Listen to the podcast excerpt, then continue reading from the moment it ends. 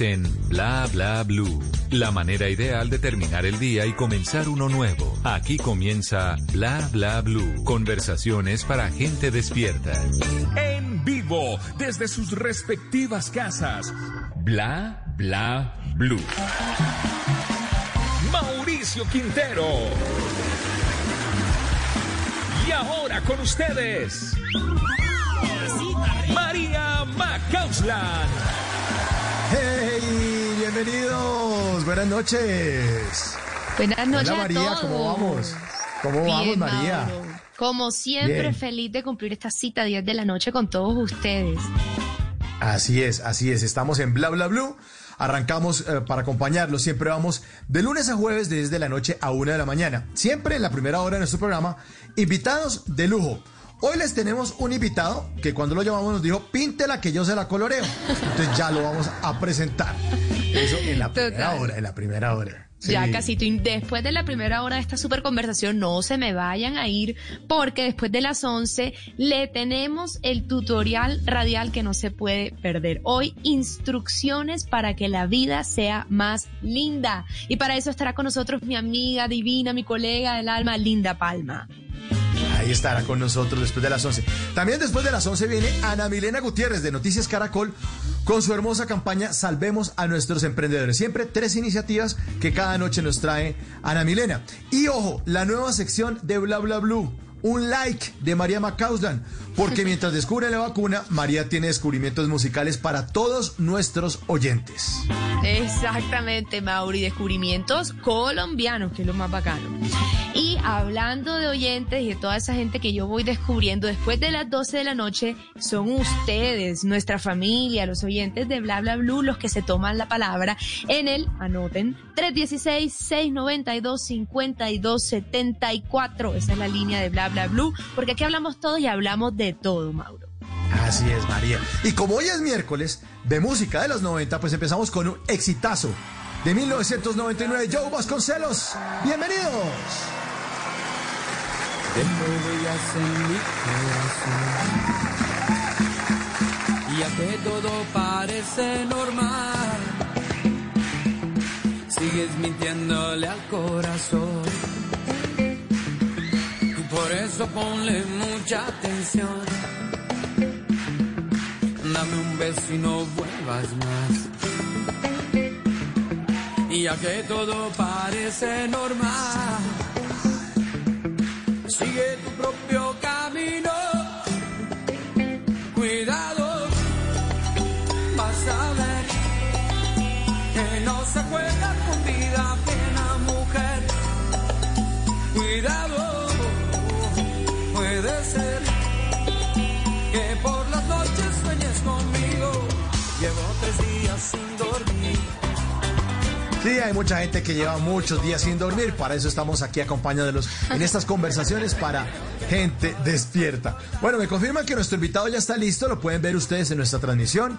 Estamos en Facebook Live, en la cuenta de Blue Radio Colombia. Ahí nos pueden localizar. Métanse ya mismo. Estamos en vivo en Facebook Live.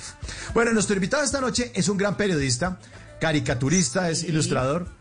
En un país lleno de gente ilustre, eso sí, y es que definitivamente Colombia pareciera que la caricatura fuéramos nosotros como una caricatura de otro país en el que, no sé, creemos que nosotros vivimos, sí, parece esto una caricatura, es que todo uno lea la noticia. Bueno, mejor recibamos totalmente con un fuerte aplauso a Vladimir Flores, hablado, bienvenido a Bla Bla Bla, señor, buenas noches. ¡Bravo! Hola, buenas noches, muchas gracias, me encanta estar aquí en Bla Bla Bla. Sí, señor. Oficialmente rebautizado el programa, pero sabes, me gusta, tiene su picante. Sí, suena bien, suena chévere. Bueno, pues bienvenido. ¿Cómo va?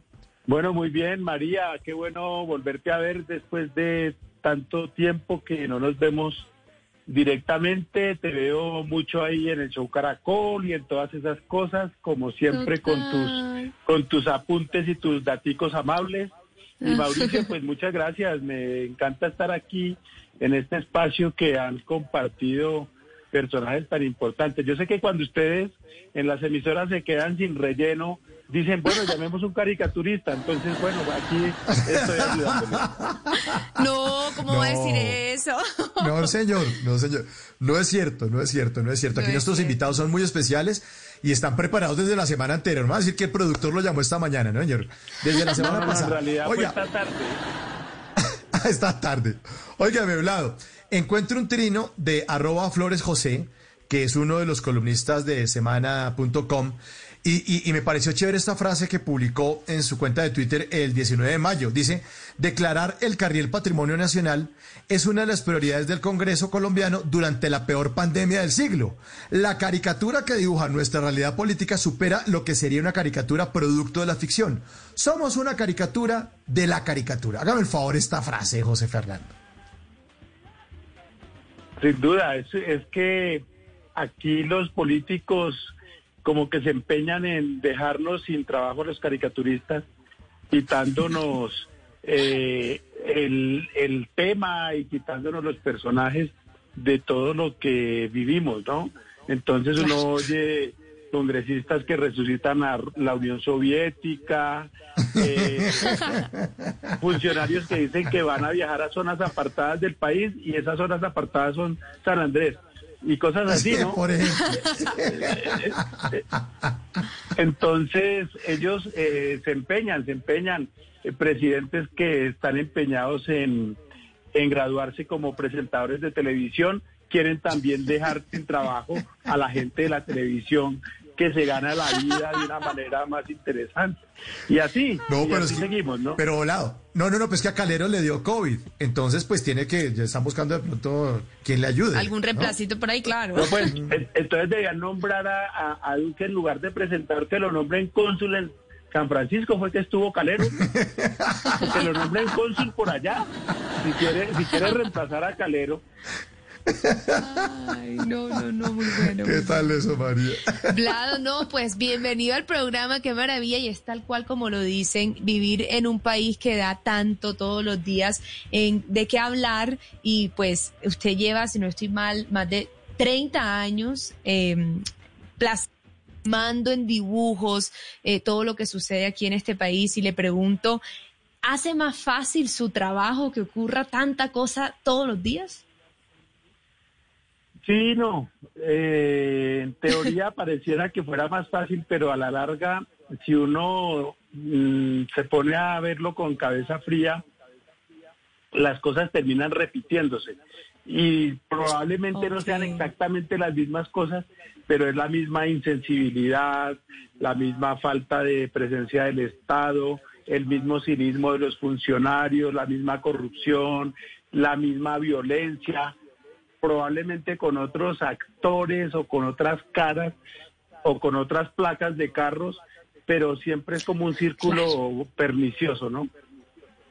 Claro, totalmente, y me imagino que al final, porque la caricatura está hecha para ser muy crítica, y la crítica es para poder abrir los ojos, generar un cambio, motivar a eso, y pues se vuelve un círculo vicioso que cansa, entonces en que encuentra inspiración como para seguir ahí dándole. Pues lo que pasa es que cuando uno hace un trabajo periodístico como el que hace uno con las caricaturas, recordemos que eso es un trabajo como una columna, una caricatura es como una columna, solo que gráfica. Y en esto uno no depende de la inspiración, sino de la disciplina y del trabajo.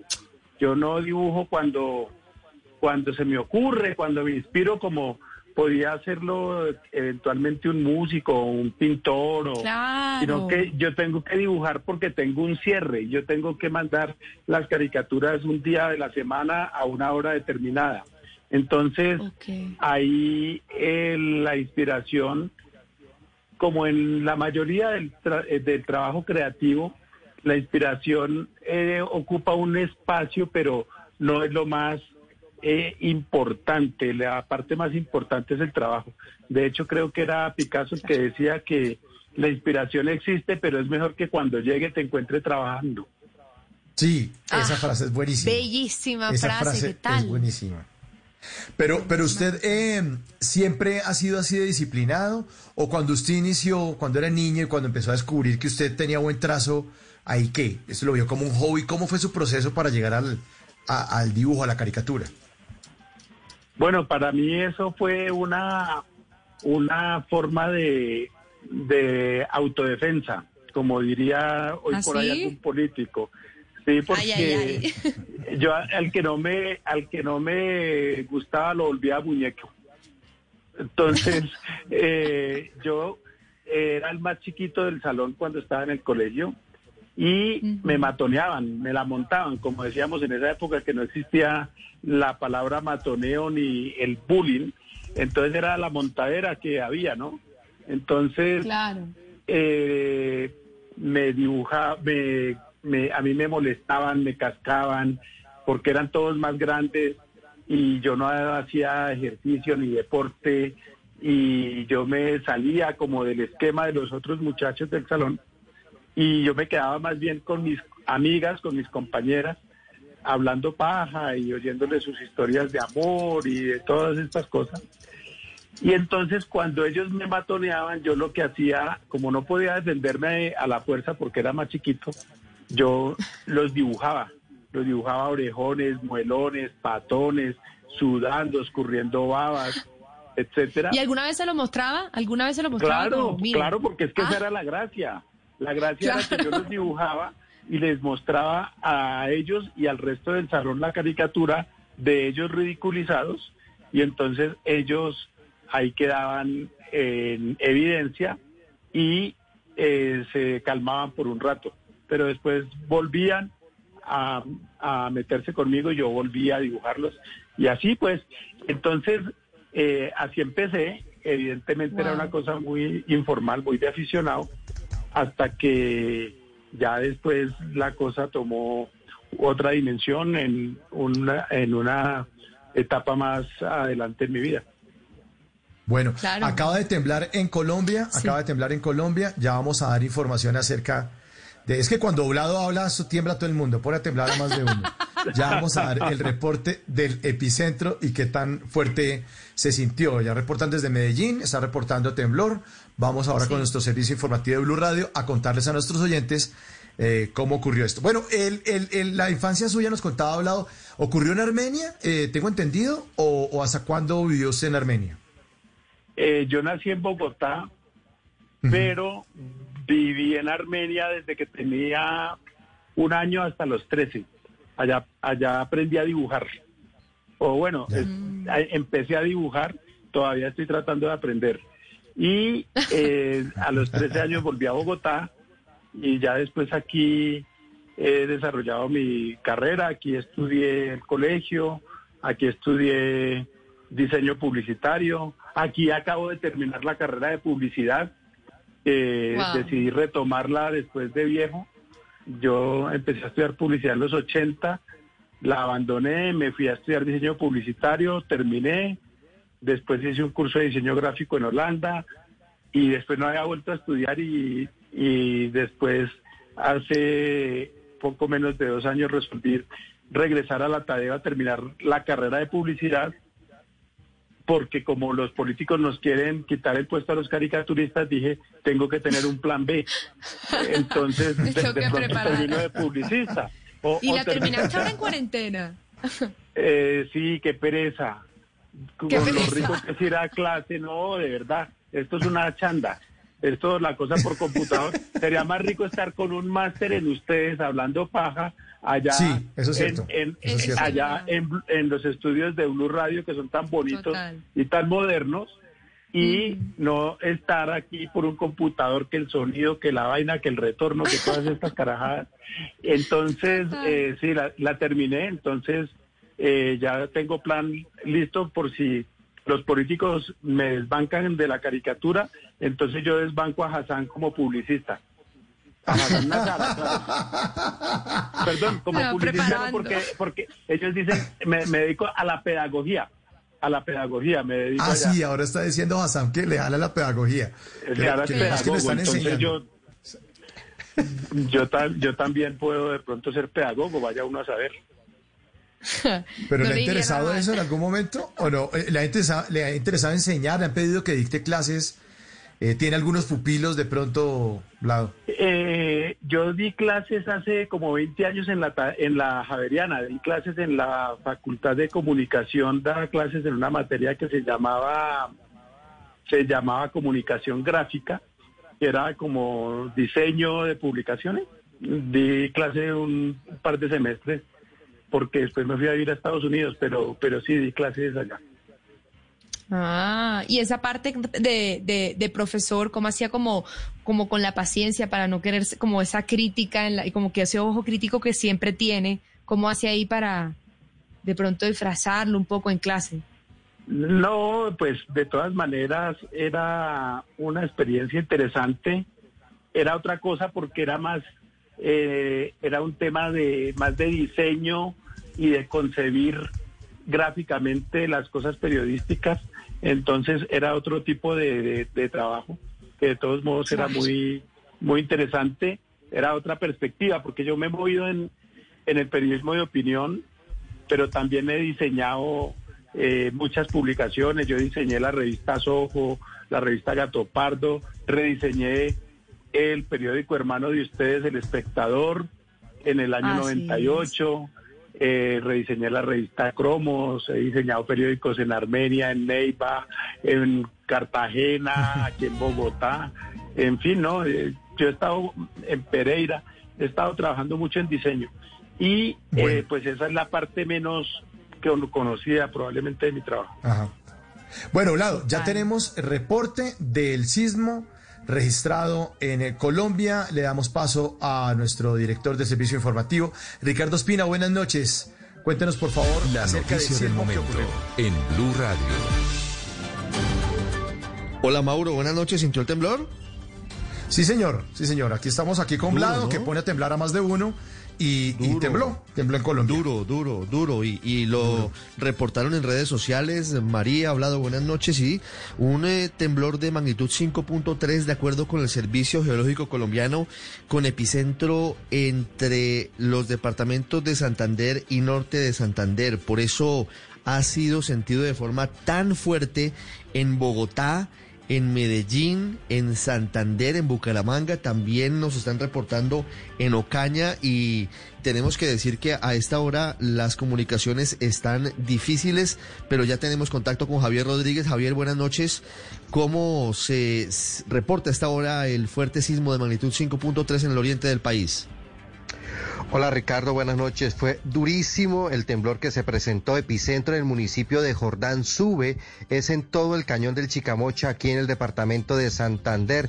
5.4 es el reporte preliminar de la red sismológica, pero se sintió sobre todo en el área metropolitana de Bucaramanga, en Ocaña, en Cúcuta. También hay reporte de Tunja, de Bogotá, de Sogamoso, Barrancabermeja y la zona del Magdalena Medio. En Antioquia, Medellín, es el reporte inicial. Sí, Javier, mire, la Unidad Nacional para la Gestión del Riesgo está informando a esta hora que, de acuerdo con el reporte preliminar, se presentó un sismo, como usted lo dice, en magnitud 5.3, el epicentro muy cerca de Piedecuesta. Esta es una zona de alta sismicidad. Históricamente la Mesa de los Santos, históricamente ese sitio, esa zona del país ha tenido una muy constante actividad sísmica.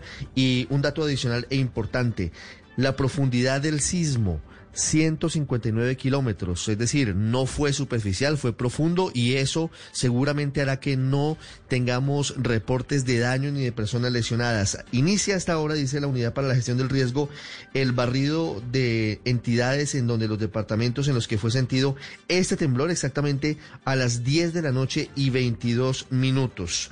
Eso lo que nos puede reportar a esta hora la Red Sismológica de Colombia y lo que está ocurriendo en Santander. Intentamos conectar a Ocaña, Cristian Santiago, para saber si podemos tener el reporte, pero podemos ver además que en algunos sitios, por el susto, Mauro, usted y los oyentes de Bla Bla Blue entenderán, 10 y 22 de la noche, en medio de lo que significa la pandemia, hay que saber cómo actuar, ¿no? Porque hay que tener mucha precaución, hay que mirar cómo estamos atentos a la radio y saber de qué manera vamos a movernos en unas circunstancias como estas, porque no es un momento habitual y hay que, sobre todo, conservar la calma, la tranquilidad. Sé que se sintió muy fuertemente en Bogotá, se ha sentido fuertemente en Medellín, se ha sentido muy fuertemente en otras regiones de Colombia, pero por ahora el reporte que nos entregan nuestros corresponsales es que no hay daños materiales, sí un gran susto, sobre todo en el oriente de Colombia, Bucaramanga, en Barranca Bermeja, también en la zona de Cúcuta, en el Catatumbo, en norte de Santander, y se suma todo esto a los sismos que se han sentido en las últimas horas en el continente. En Ecuador, por ejemplo, hoy se han reportado 3 sismos en esta madrugada, 2 de ellos en la provincia del Oro y el otro en Manabí, y también se suma a un sismo que tuvo como epicentro el estado Guerrero en México, muy cerca de la Ciudad de México, de la capital, de magnitud 4.8, en una zona que también tiene una muy alta sismicidad.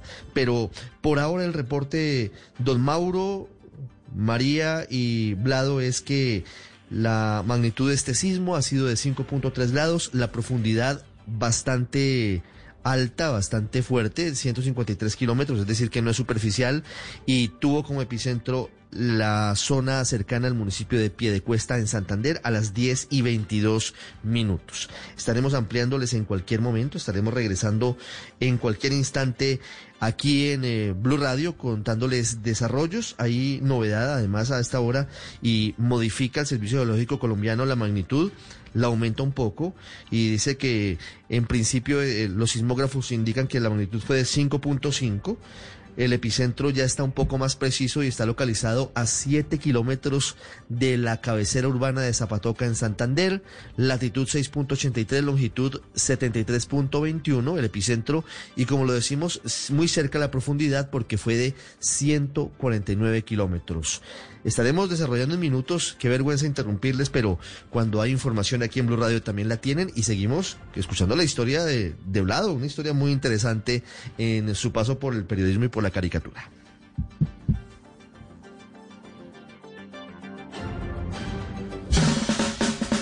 Bla Bla Blue.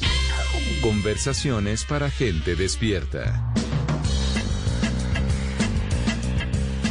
36 minutos, estamos esta noche en Bla Bla Blue, así que manténganse conectados porque los mantendremos informados acerca de este sismo. Esta noche nos acompaña Vladimir Flores Vlado, gran caricaturista de la revista Semana, periodista y un hombre de una lengua también súper fuerte. Él nos ha dicho ya varias cosas esta noche, nos ha comentado acerca de su paso por la caricatura o por sus inicios en la caricatura desde el colegio, contándonos que al que le caía mal, figuraba su dibujo, su monigote.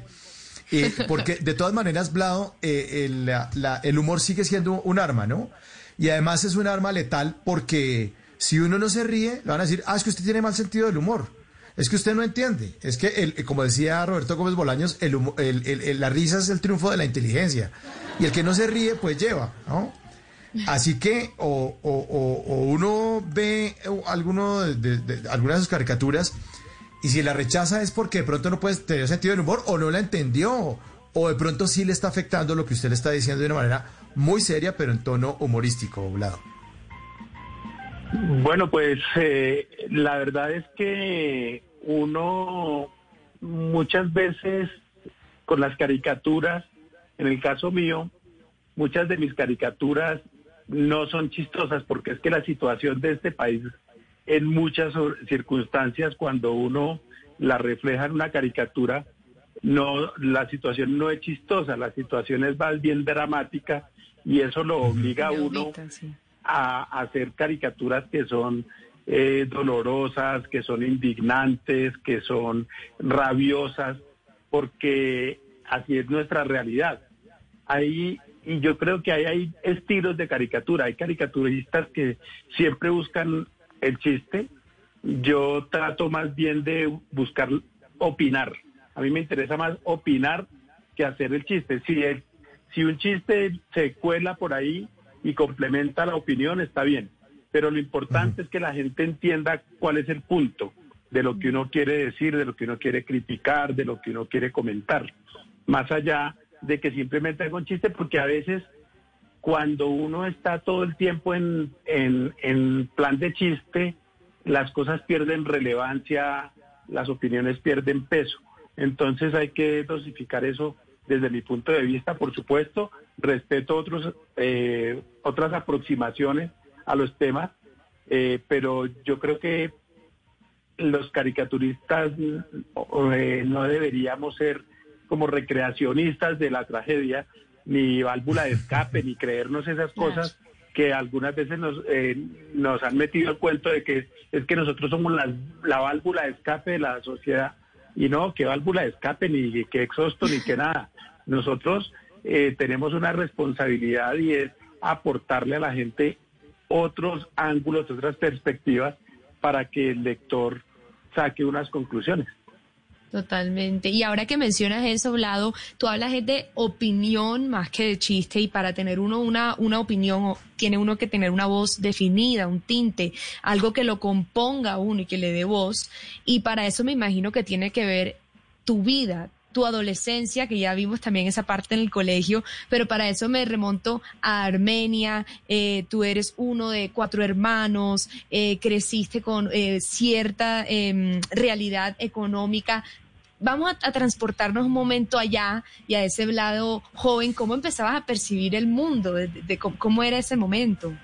No, yo siempre he sido inconforme, inquieto.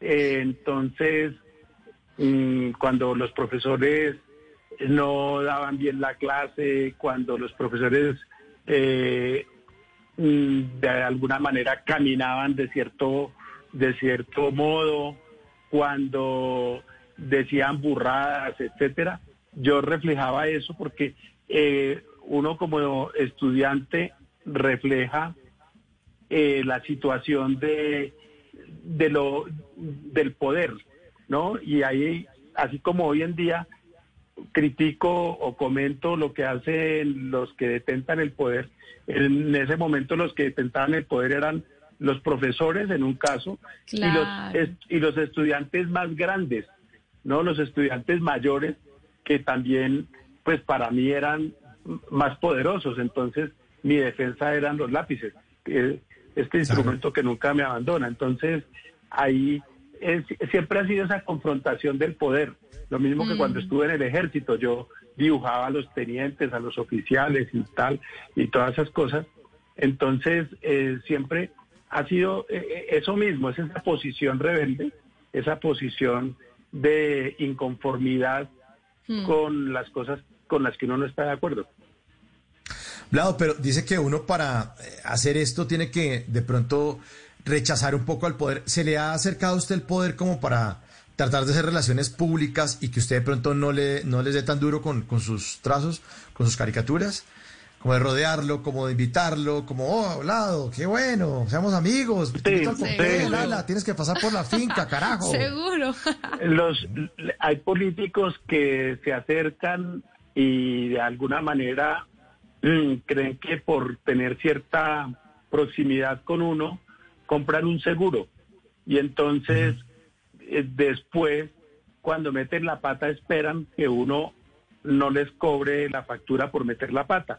Y me ha pasado con personas importantes de la política que me dicen, es que usted es muy querido en privado, pero me casca mucho en público. Y yo le digo, es que cuando estamos en privado somos dos personas, y cuando estamos en público usted hace su trabajo y yo hago el mío. Y si usted mete la pata en su trabajo, pues me está dando papaya a mí, y ahí yo me tengo que olvidar de que usted es amigo, cercano, conocido. Claro, uno, porque ahí está lo único que uno tiene en la vida, en este oficio, es la credibilidad. Y esa credibilidad solo se sostiene con independencia. Más allá, porque a veces se habla de la objetividad, y la objetividad en el periodismo es un mito. La objetividad es imposible, no existe. Lo que existe es el balance en un momento dado, y lo que sí es inevitable para la credibilidad de cualquier periodista en cualquier campo que se desempeñe es la independencia. A mí ningún político puede decir que yo he dejado de decir o he dicho algo a cambio de un favor, de una palanca, de un puesto, de una invitación, nada de eso. Cuando yo fui, por ejemplo, yo fui editor de tecnología, de informática en la revista Semana, hace bastantes años.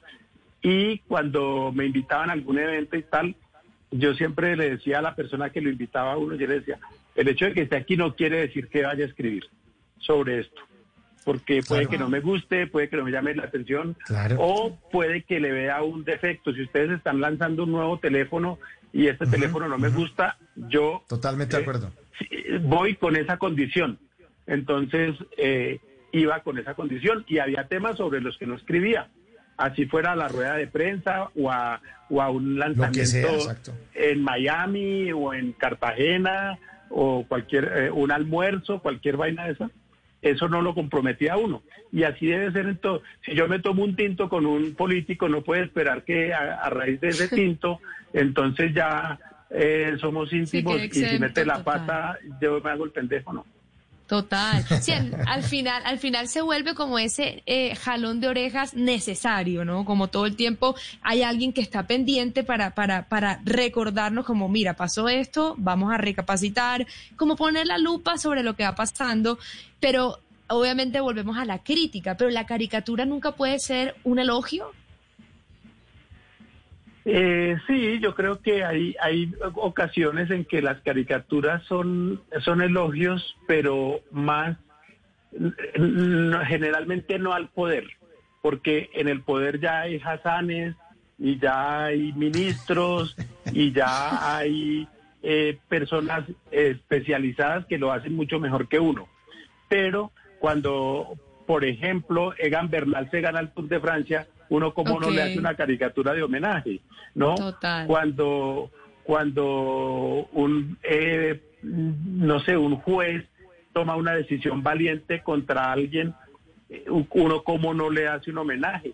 O en casos más dolorosos, cuando alguien cae en cumplimiento de su deber, como los soldados que eventualmente mueren asesinados por los grupos armados, por los narcos, por los guerrilleros, por cualquier otra circunstancia de esas dolorosas, uno les hace cierto homenaje. O cuando don Guillermo Cano fue asesinado, yo al año le hice una caricatura para conmemorar su primer año de muerto, que era un homenaje, y fue una caricatura muy sentida y muy bonita, que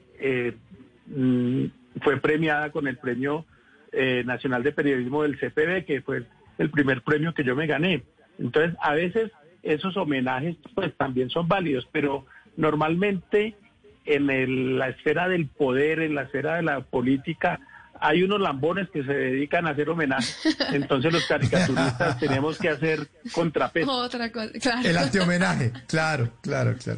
Vlado, ¿en algún momento lo ha llamado algún abogado a reclamación prejurídica por injuria, calumnia y esas cosas que se inventan para tratar de cortarle las alas o partirle el lápiz? Me han insinuado que me iban a demandar una vez. Por ahí en el año 95 hice una caricatura sobre porque han capturado a uno de los capos del cartel de Cali. Yo no recuerdo, tal vez fue a Gilberto Rodríguez Orejuela, y yo pinté un político al que le estaban dando la noticia del político, decía, y hay peligro de que hable, y ese político me contaron a mí que me iba a poner una tutela, y alguien le dijo, no, hermano, no la ponga porque la pierde. Entonces, a veces hacen reclamos desagradables, y pues antes de que existieran las redes sociales era más como la llamada a la revista o cosas de esas. Y ahora después, cuando ya hay tanta explosión de opiniones en las redes sociales, pues ya vienen los trolls, los insultos, las amenazas. Uy, claro. Uy, qué jartera eso. Qué jartera. A veces veladas, a veces más directas, y pasa, pero ocurre, y y dicen muchas cosas a las cuales uno no tiene que ponerles cuidado porque si no, no podría trabajar. Sí, no, totalmente, o sea, palabras necias, oídos sordos, y más ahorita en redes sociales que es muy fácil poner comentarios y simplemente no dar la cara e ir a esconderse, y más cuando ya hay alguien como tú, Vlado, que se va volviendo parte como del imaginario de todo el país, y con eso me refiero también a los personajes que has ido creando. Yo creo que no hay nadie que no conozca a Aleida, ese personaje que ya uno se la imagina, uno ya se imagina su universo.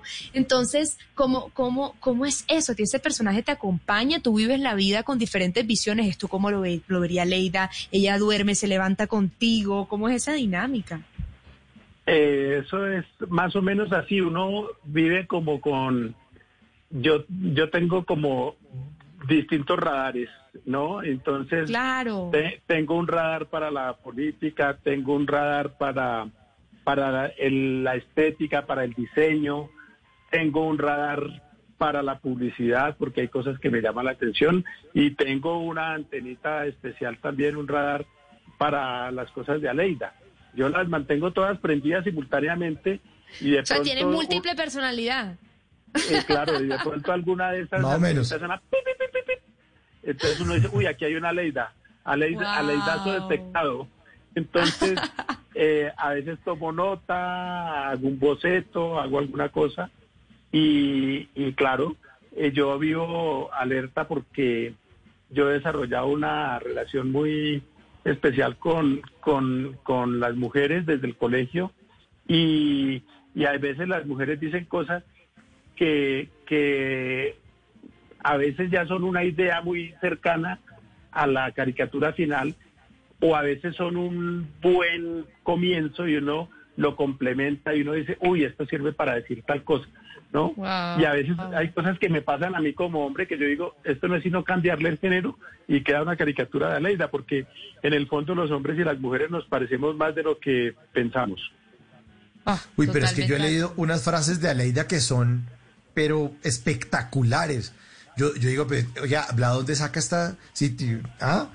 ¿De dónde saca esto? O sea, la parte femenina suya o el radar, como usted le está llamando. Le funciona perfecto. 10:51, estamos en Bla Bla Blue esta noche con Vlado y llega un personaje que no es ninguna caricatura, es muy serio, se llama Simón Hernández, está aquí con nosotros en Bla Bla Blue. Bienvenido, Simón. Buongiorno, principessa. Stanotte t'ho sognata tutta la notte. Santa Marcina. Buenos días, princesa. Así Guido le demostraba su amor a esa amada que tenía en la película La vida es bella. Una obra maestra del cine que nos recuerda que a pesar de las complicaciones y de los malos momentos, hay que aprender a ver el lado lindo de la vida. Guido era un hombre italiano descendiente de judíos que vivía en medio de la Segunda Guerra Mundial. Conoció a una mujer, la mujer de sus sueños. Al final se enamoraron y tuvieron a un hijo, Josué, y en medio de la guerra fueron llevados a un campo de concentración. Pero Guido siempre encontraba la manera de sacar algo positivo de cada situación, sin desperdiciar ningún instante para poder ser feliz y hacer feliz a su familia. Una vez, en el campo de concentración, pues Guido dijo, ¿qué voy a hacer con mi hijo? Así que dijo, bueno, me voy a inventar un juego. Le voy a hacer creer que todo se trata de una dinámica en la que él solo ganará si no se deja ver por los guardias alemanes, y para hacérselo creer se inventó la meta de 1000 puntos y que si los conseguían se ganaría él, su hijo Josué, un tanque blindado y se podrían ir de ahí. Una historia que es una prueba de que el amor, la familia y la imaginación conquistan casi todo. Porque la vida es bella y también muy linda, como nuestra invitada de la segunda hora de Bla Bla Blue, Linda Palma, que nos hablará de su primer libro, La vida es linda, y nos dará esas instrucciones para que la vida sea así, más linda, tal como lo canta Miguel Bosé en esta canción. Nos escuchamos a las 11 de la noche en Bla Bla Blue. Linda, corazón de seda, linda. Antes que suceda, antes de tenerme dentro, escucha. Bla Bla Blue. Conversaciones para gente despierta.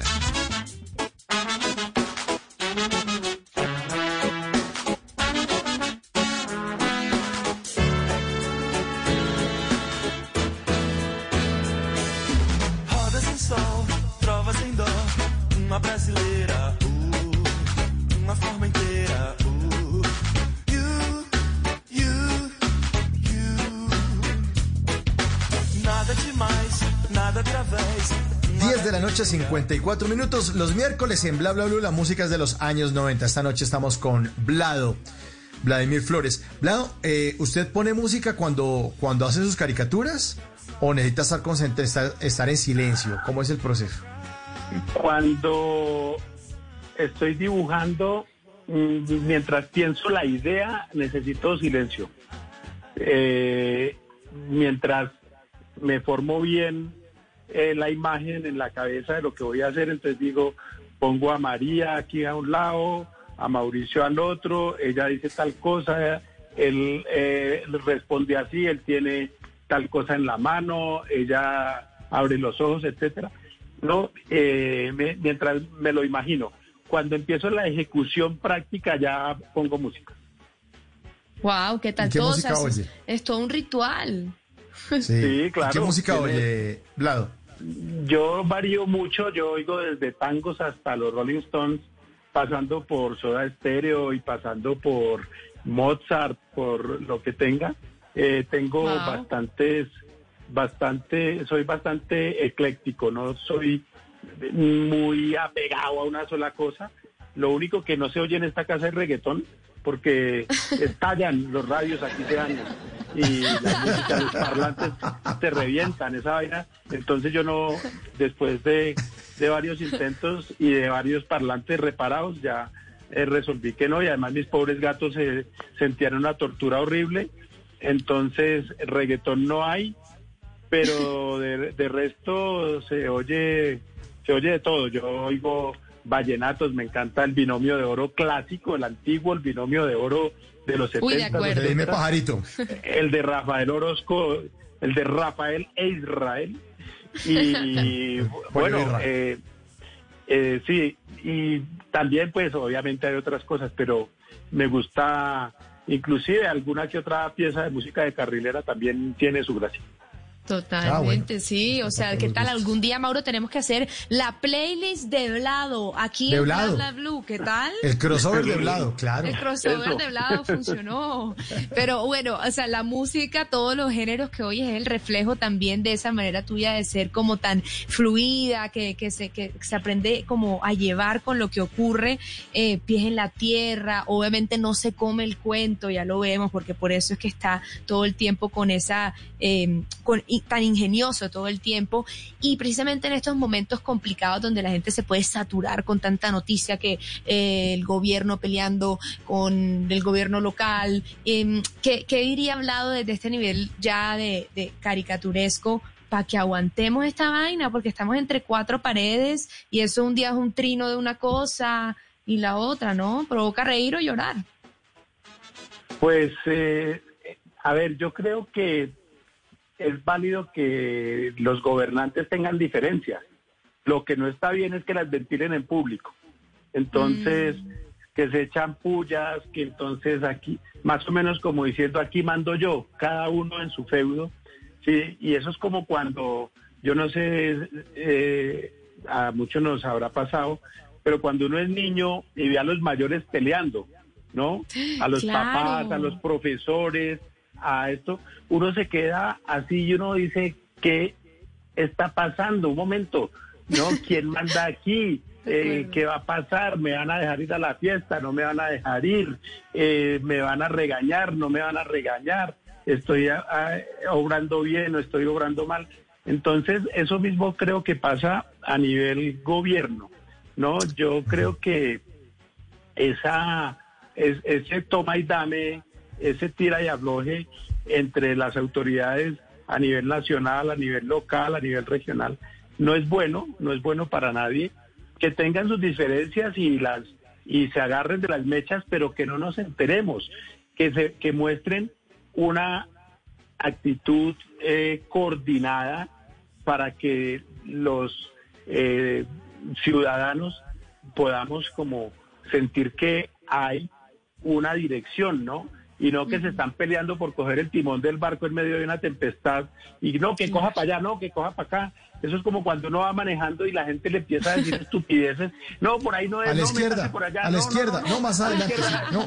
Por la otra izquierda, dele por la otra izquierda, por la otra izquierda es. Sí. Tal cual. Entonces, no, que por la extrema izquierda, dice el otro. Y entonces, así es muy fregado. Así, no, que la extrema derecha es la que... No, entonces, no. Entonces, yo creo que es válido, repito, que existan esas diferencias, pero que no las ventilen en público, que no se saquen los trapitos al sol, porque con eso no gana nadie, con eso no gana nadie. Totalmente, bueno, y yo creo que con esa, como con ese cierre de ese panorama actual que estamos viviendo, nos podemos quedar, pero siempre con la importancia de poder tener la caricatura para poder reírnos un poco de esa realidad, porque al final... para adelante vamos todos, al final en esto lo estamos viviendo absolutamente todos, y qué bueno contar con ese jalón de orejas necesario, Vlado, que nos das con ese arte y ese don tan grande que tienes, así que muchas gracias. Bueno, me toca protestar por los que organizaron el temblor justo en mi entrevista, porque nos quitaron 15 minutos. Entonces son mis opositores. Mis opositores que organizaron ese temblor para que nos quitaran 15 minutos de nuestra conversa. Yo me quedé iniciado, pero bueno, que ojalá vuelvan otra vez aquí a Bla Bla Blado.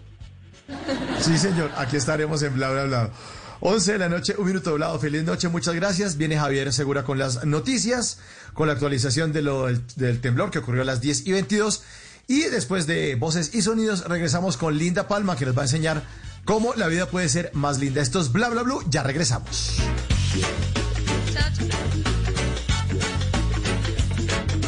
Nada de más, nada através, un alegre y meia, un abrazo incendia, you,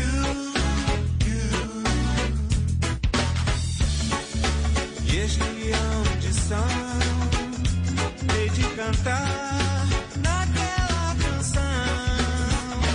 One more time, one more time. ¿Qué se requiere para una buena conversación? Un buen tema, un buen ambiente, buenos interlocutores, preguntarles a los que saben y dejar que todos expresen su opinión. Cada noche encontraremos los ingredientes necesarios para las mejores conversaciones en Bla Bla Blue, con transmisiones en vivo en redes sociales, con videos y conversaciones de nuestros oyentes y con todo lo que quieras hablar desde tu casa, porque ahora te escuchamos en la radio. Bla Bla Blue, desde las 10 de la noche hasta la 1 de la mañana. Bla Bla Blue, porque ahora te escuchamos en la radio. Blue Radio y bluradio.com, la nueva alternativa. Estás escuchando Blue Radio. Es momento de ver las estrellas o leer las páginas de un buen libro. Es tiempo de cuidarnos y querernos. Banco Popular, siempre se puede. Hoy miles de policías cuidan las calles, cientos de médicos salvan vidas y millones de cajeros, con su compromiso y dedicación, entregan su servicio a todo nuestro país. Son acciones como estas las que hacen que días como hoy sean extraordinarios. Banco Popular. Hoy se puede, siempre se puede.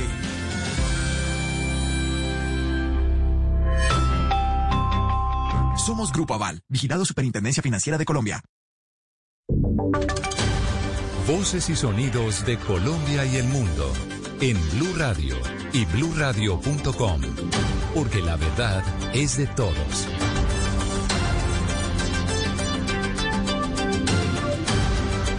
Son las 11 de la noche y 3 minutos. Soy Javier Segura y esta es una actualización de las noticias más importantes de Colombia y el mundo en Blue Radio y bluradio.com. Y volvemos con la ampliación de la noticia del momento: el sismo de magnitud 5.5 registrado en Zapatoca, en el departamento de Santander, y que tuvo una profundidad de 149 kilómetros. En la zona del Catatumbo y en el sur del departamento de Cesar, los habitantes también sintieron el movimiento por el fuerte sismo que tuvo epicentro en el departamento de Santander. Informa Cristian Santiago. En la provincia de Ocaña y la zona del Catatumbo, poblaciones como Abre, Gueltarra, La Playa de Belén, Convención, El Carmen, Acarite, Orama y San Calixto reportaron el sismo de 5.5 grados que se registró por más de 10 segundos. Además, municipios como Aguachica, Gamarra, San Martín, San Alberto, Pailitas y Pelaya, en el sur del departamento del Cesar, también sintieron este movimiento con epicentro en el departamento de Santander. Por ahora, organismos de socorro y consejos municipales de gestión del riesgo no han reportado afectaciones en cada una de estas poblaciones. 11:04 p.m. Hasta el momento, las autoridades no reportan daños en el departamento de Santander por el fuerte temblor de esta noche que tuvo como epicentro el municipio de Zapatoca. El temblor causó pánico entre los habitantes del área metropolitana de Bucaramanga, informa Javier Rodríguez. Hola, buenas noches. En este momento, desde la Oficina de Gestión de Riesgo de la Gobernación de Santander se realiza un barrido en todo el departamento para conocer algún tipo de afectación por este fuerte movimiento telúrico que se registró con epicentro en el municipio de Zapatoca, una profundidad de 149 kilómetros y una intensidad de 5.5 grados. La situación fue bastante dramática porque en el área metropolitana de Bucaramanga se sintió con mucha fuerza, sobre todo en los edificios altos, igualmente Barranca Bermeja y la zona del Magdalena Medio, Bogotá, igualmente Medellín y algunos municipios de la costa atlántica. En este momento se está dialogando con líderes comunales de la zona rural de Zapatoca, donde tuvo epicentro este movimiento telúrico. Cabe recordar que el municipio de Zapatoca está muy cerca al nido sísmico de la Mesa de los Santos, la segunda zona del mundo donde más tiembla al día. La información por el momento desde Bucaramanga. Estaremos atentos si se reporta alguna novedad, alguna afectación por parte de las autoridades en esta región del país tras el fuerte sismo de esta noche. Gracias, Javier. 11:06 p.m. en Antioquia. Algunos ciudadanos sintieron el temblor, pero por ahora se descarta cualquier tipo de daño por parte de los organismos de socorro. Informa Valentina Herrera. Residentes del Valle de Aburrá y de Antioquia en general reportaron a través de redes sociales que sintieron desde varios puntos y durante algunos segundos el temblor que, según el Servicio Geológico Colombiano, se registró en el departamento vecino de Santander. A esta hora, los organismos de atención de emergencias del departamento hacen un barrido con los comités de gestión del riesgo y bomberos de cada municipio, en especial de aquellos ubicados en la subregión del Magdalena Medio, que son los más cercanos al epicentro del temblor. Blue Radio. 11:06 p.m. En otras noticias, la alcaldía de Cali echó para atrás la medida que restringía la circulación de vehículos particulares máximo con 2 personas. Hoy se firmará un nuevo decreto que autoriza el desplazamiento de 4 personas en un carro particular, informa Alejandro González. La Secretaría de Movilidad de Cali reversó la polémica medida que restringía la ocupación de los vehículos particulares con más de 2 personas. Desde hoy estos vehículos podrán tener hasta 4 ocupantes, incluyendo al conductor. Así lo anunció William Vallejo, titular de esta dependencia. Se presta una flexibilidad en la ocupación de vehículos particulares, pasando de 2 ocupantes a 4 ocupantes, es decir, el conductor más 3 pasajeros, los cuales deberán ubicarse procurando mantener una distancia de 1 metro entre ellos. En la medida de lo posible, mantener el vehículo ventilado y la utilización del tapabocas en todo momento al interior del vehículo. El funcionario también señaló que no es obligatorio que los ocupantes pertenezcan al mismo núcleo familiar, pero aclaró que todos los ocupantes deben de tener la respectiva acreditación de la excepción al decreto de confinamiento nacional que les permite su desplazamiento. 11:07 p.m. Se confirmó el primer caso positivo para COVID-19 en la cárcel de máxima seguridad de Copita en el departamento de Boyacá. ¿Qué se sabe del caso, Jairo Niño? Las autoridades han informado que el positivo para coronavirus en el complejo carcelario de Cómbita es un funcionario del área administrativa, situación que habría generado la implementación urgente de un cerco epidemiológico para evitar un posible brote en la institución. En Blue Radio, Nelson Pérez, alcalde de Cómbita. Se presentó un caso, un COVID positivo en el área administrativa, el cual lleva ya 8 días en aislamiento. Entonces, pues eso nos da un parte de tranquilidad a nosotros, obviamente a la comunidad, donde él me decía que se estaban cumpliendo todos los protocolos de bioseguridad y de aislamiento. Él me comenta pues que ya estaba haciendo, obviamente, como la verificación del área donde él prácticamente trabajaba. Se espera que esta semana se entregue un informe sobre la situación real que se vive en una de las cárceles más importantes del país. 11:08 p.m. Atlético Nacional y Deportivo Cali ya están autorizados para regresar a los entrenamientos. Uno de los 2 equipos ya fijó fecha para volver al campo, informa Cristian Marín. Esta noche el Deportivo Cali ha confirmado que a partir del próximo sábado estarán reanudando entrenamientos individuales, después de la inspección que se tiene programada para las próximas horas por parte de la Administración Municipal de Cali para evaluar el sitio de entrenamiento donde estará el cuadro azucarero en Pance. Los jugadores están felices de regresar a su hábitat natural. Así lo manifiesta el defensa uruguayo Hernán Menossi. La verdad que veníamos buscando esto ya hace unas cuantas semanas y la verdad que estoy feliz porque no han dejado hacer nuestro trabajo. Ojalá que ya pronto nos puedan ver en Pance entrenando y nada.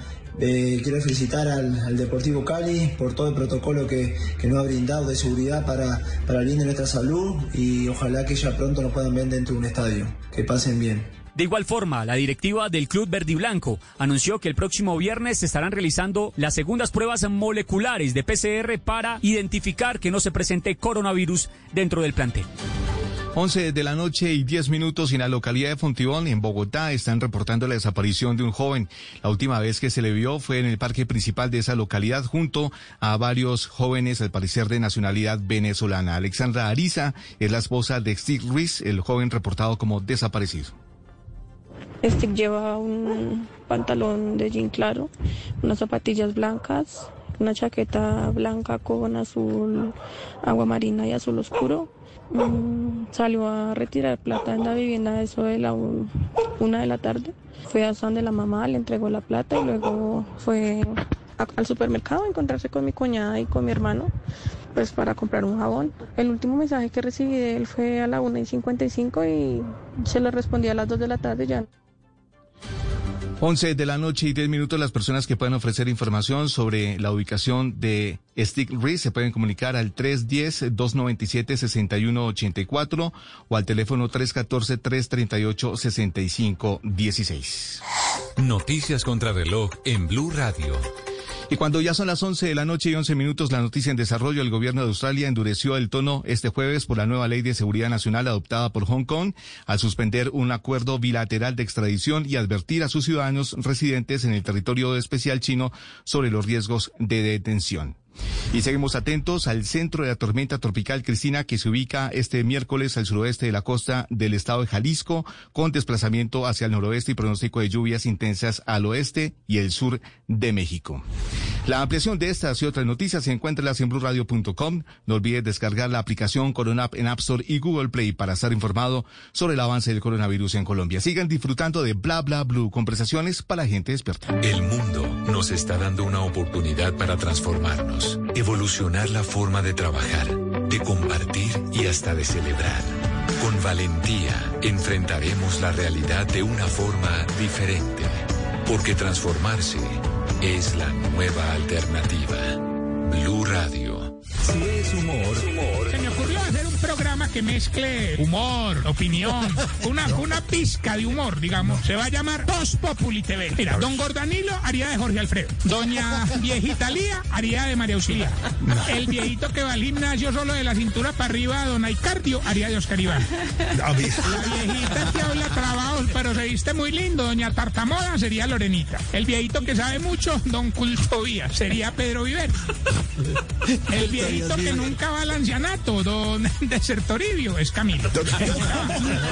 Don Enfermín sería Diego Briceño. Y así, con todos. Si es opinión. ¿Usted cree que el gobierno debe ceder a la propuesta del ELN de un cese del fuego bilateral, Álvaro? Está lejos todavía porque ni el ELN tiene una verdadera voluntad de paz, no la ha demostrado claramente, ni el gobierno tiene interés de procesos de paz. Voz Populi, de lunes a viernes desde las 4 de la tarde. Si es opinión y humor, está en Blue Radio, la nueva alternativa.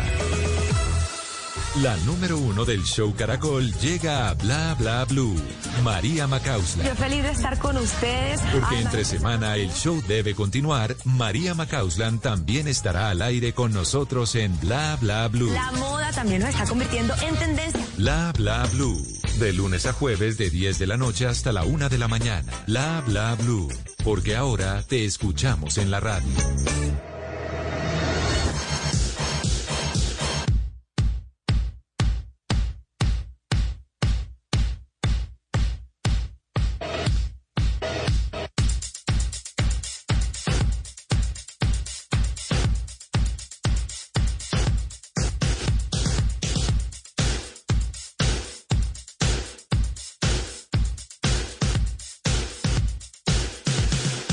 Bla Bla Blue. Conversaciones para gente despierta.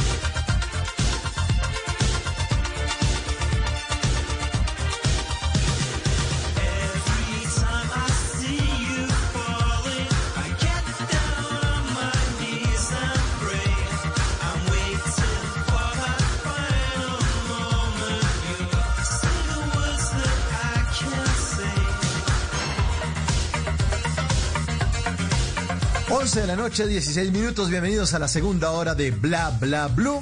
Los miércoles, aquí en Bla Bla Blue, la música es de los años 90. Quizá Love Triangle, una canción de principios de los años 90 de New Order, para ambientarlos. Vamos a hablar hoy, en nuestros miércoles de tutoriales radiales, vamos a hablar de cómo hacer para que la vida sea más bella.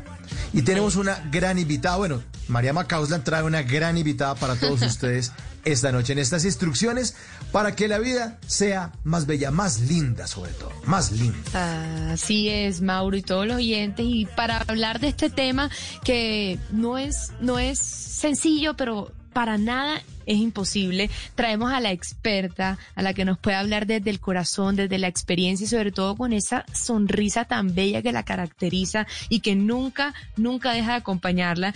Y es la bella, talentosa presentadora de Show Caracol, compañera mía de trabajo, Linda Palma. Pues resulta que hace pocos días lanzó su primer libro, llamado La vida es linda. Y en este libro ella se arriesgó, ella tomó la decisión de contar sus experiencias con una enfermedad, una condición que ella tiene desde hace varios años y que no tiene cura, pero que a pesar de que no tiene cura, ella a través de este proceso de escritura encontró esa sanación, encontró lo que ella necesitaba para cerrar un capítulo de su vida y para compartirlo con los demás e inspirar, ¿no? Y esa es la gran Linda Palma, que la verdad, Mauro, yo me terminé de leer el libro y quedé totalmente inspirada a hacer que mi vida sea linda. Hola, feliz noche para ustedes. Me encanta saludarlos, me encanta estar todavía llena de energía positiva a esta hora del día. Hola, Mauricio, y además saludo y le doy la bienvenida oficial a mi gran compañera, amiga, a quien adoro y además a quien admiro tanto, María McCausland, que llegó aquí también para acompañarnos en Bla Bla Blue. ¿Cómo están ustedes? Tan muy bella. Bien, felices de tenerte. Súper bien, ¿cómo te va con la hora? Divina. Bueno, a mí me va bien con la hora porque justo hoy estaba hablando con Mari y la verdad yo estoy acostumbrada siempre, yo me duermo tarde. Incluso hace como, no sé, 20 minutos estaba hablando con mi mamá porque me llamó súper alterada, que sintió el temblor terrible, que mejor dicho, pero claro, no sentí nada. Entonces ahí estaba despierta, súper, digamos que súper pendiente de esta llamada. Ah, bueno, perfecto. Mauri, hay una pregunta hoy para que los oyentes se puedan unir a la conversación. Sí, le estamos preguntando a nuestros oyentes.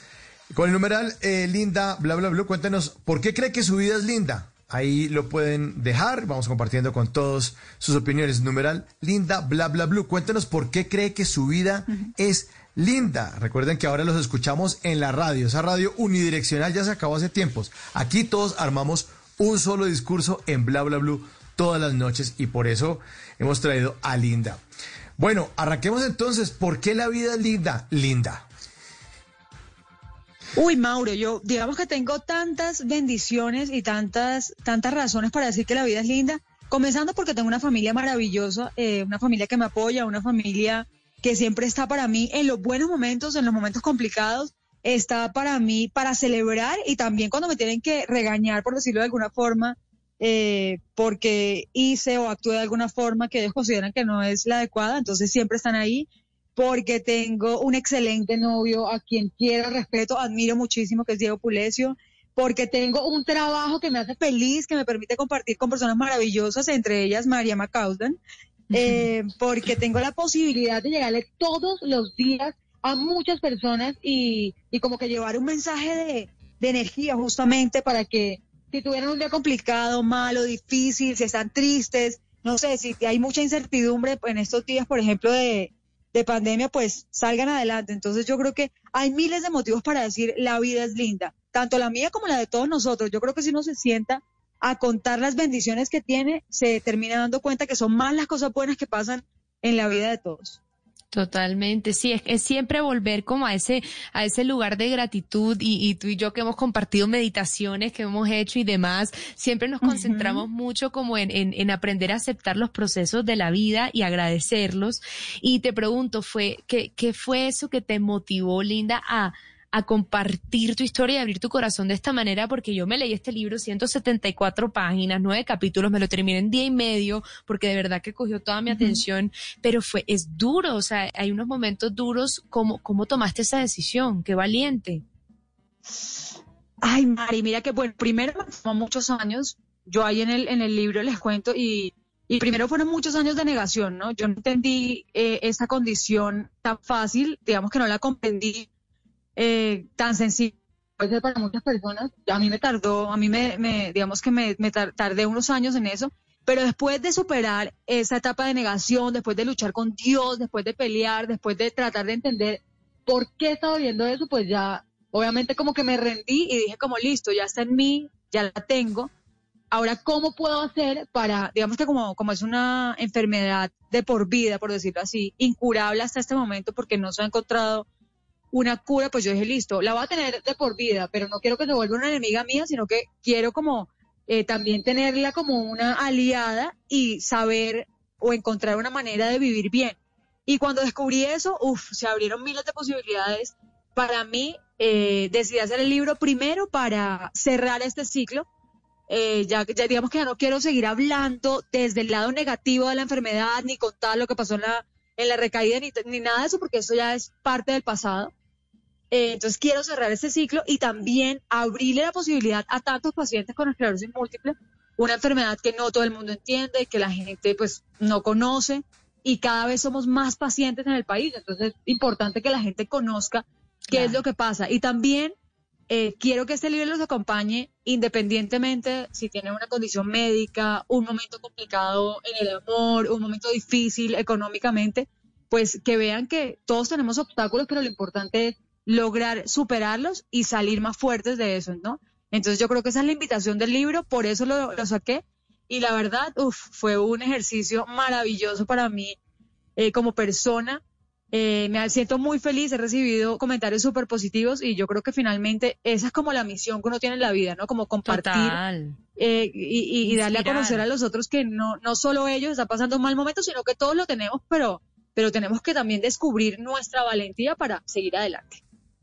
Es difícil, Linda, enfrentarse a eso, porque cuando ocurre algo, cuando le pasa algo malo, uno siente que es como el universo contra uno, o la concepción espiritual o religiosa del Dios que uno tenga presente, o la experiencia de ¿por qué a mí? Y además, si a esto le sumamos religión católica, que está basada en la culpa, es ¿yo qué hice? ¿Yo es que tengo la culpa de qué? ¿Yo estoy pagando qué? ¿A quién le hice daño? Que me están poniendo esta prueba, ¿no? Es difícil entrar en eso y lograr como sacar una conclusión que realmente no es que uno haya hecho algo malo, sino que simplemente es la vida. O sea, hacemos parte de la naturaleza, así como llega el coronavirus o como a uno le llega un dolor de cabeza, esto hace parte de la naturaleza, hace parte y uno a veces se gana esa lotería.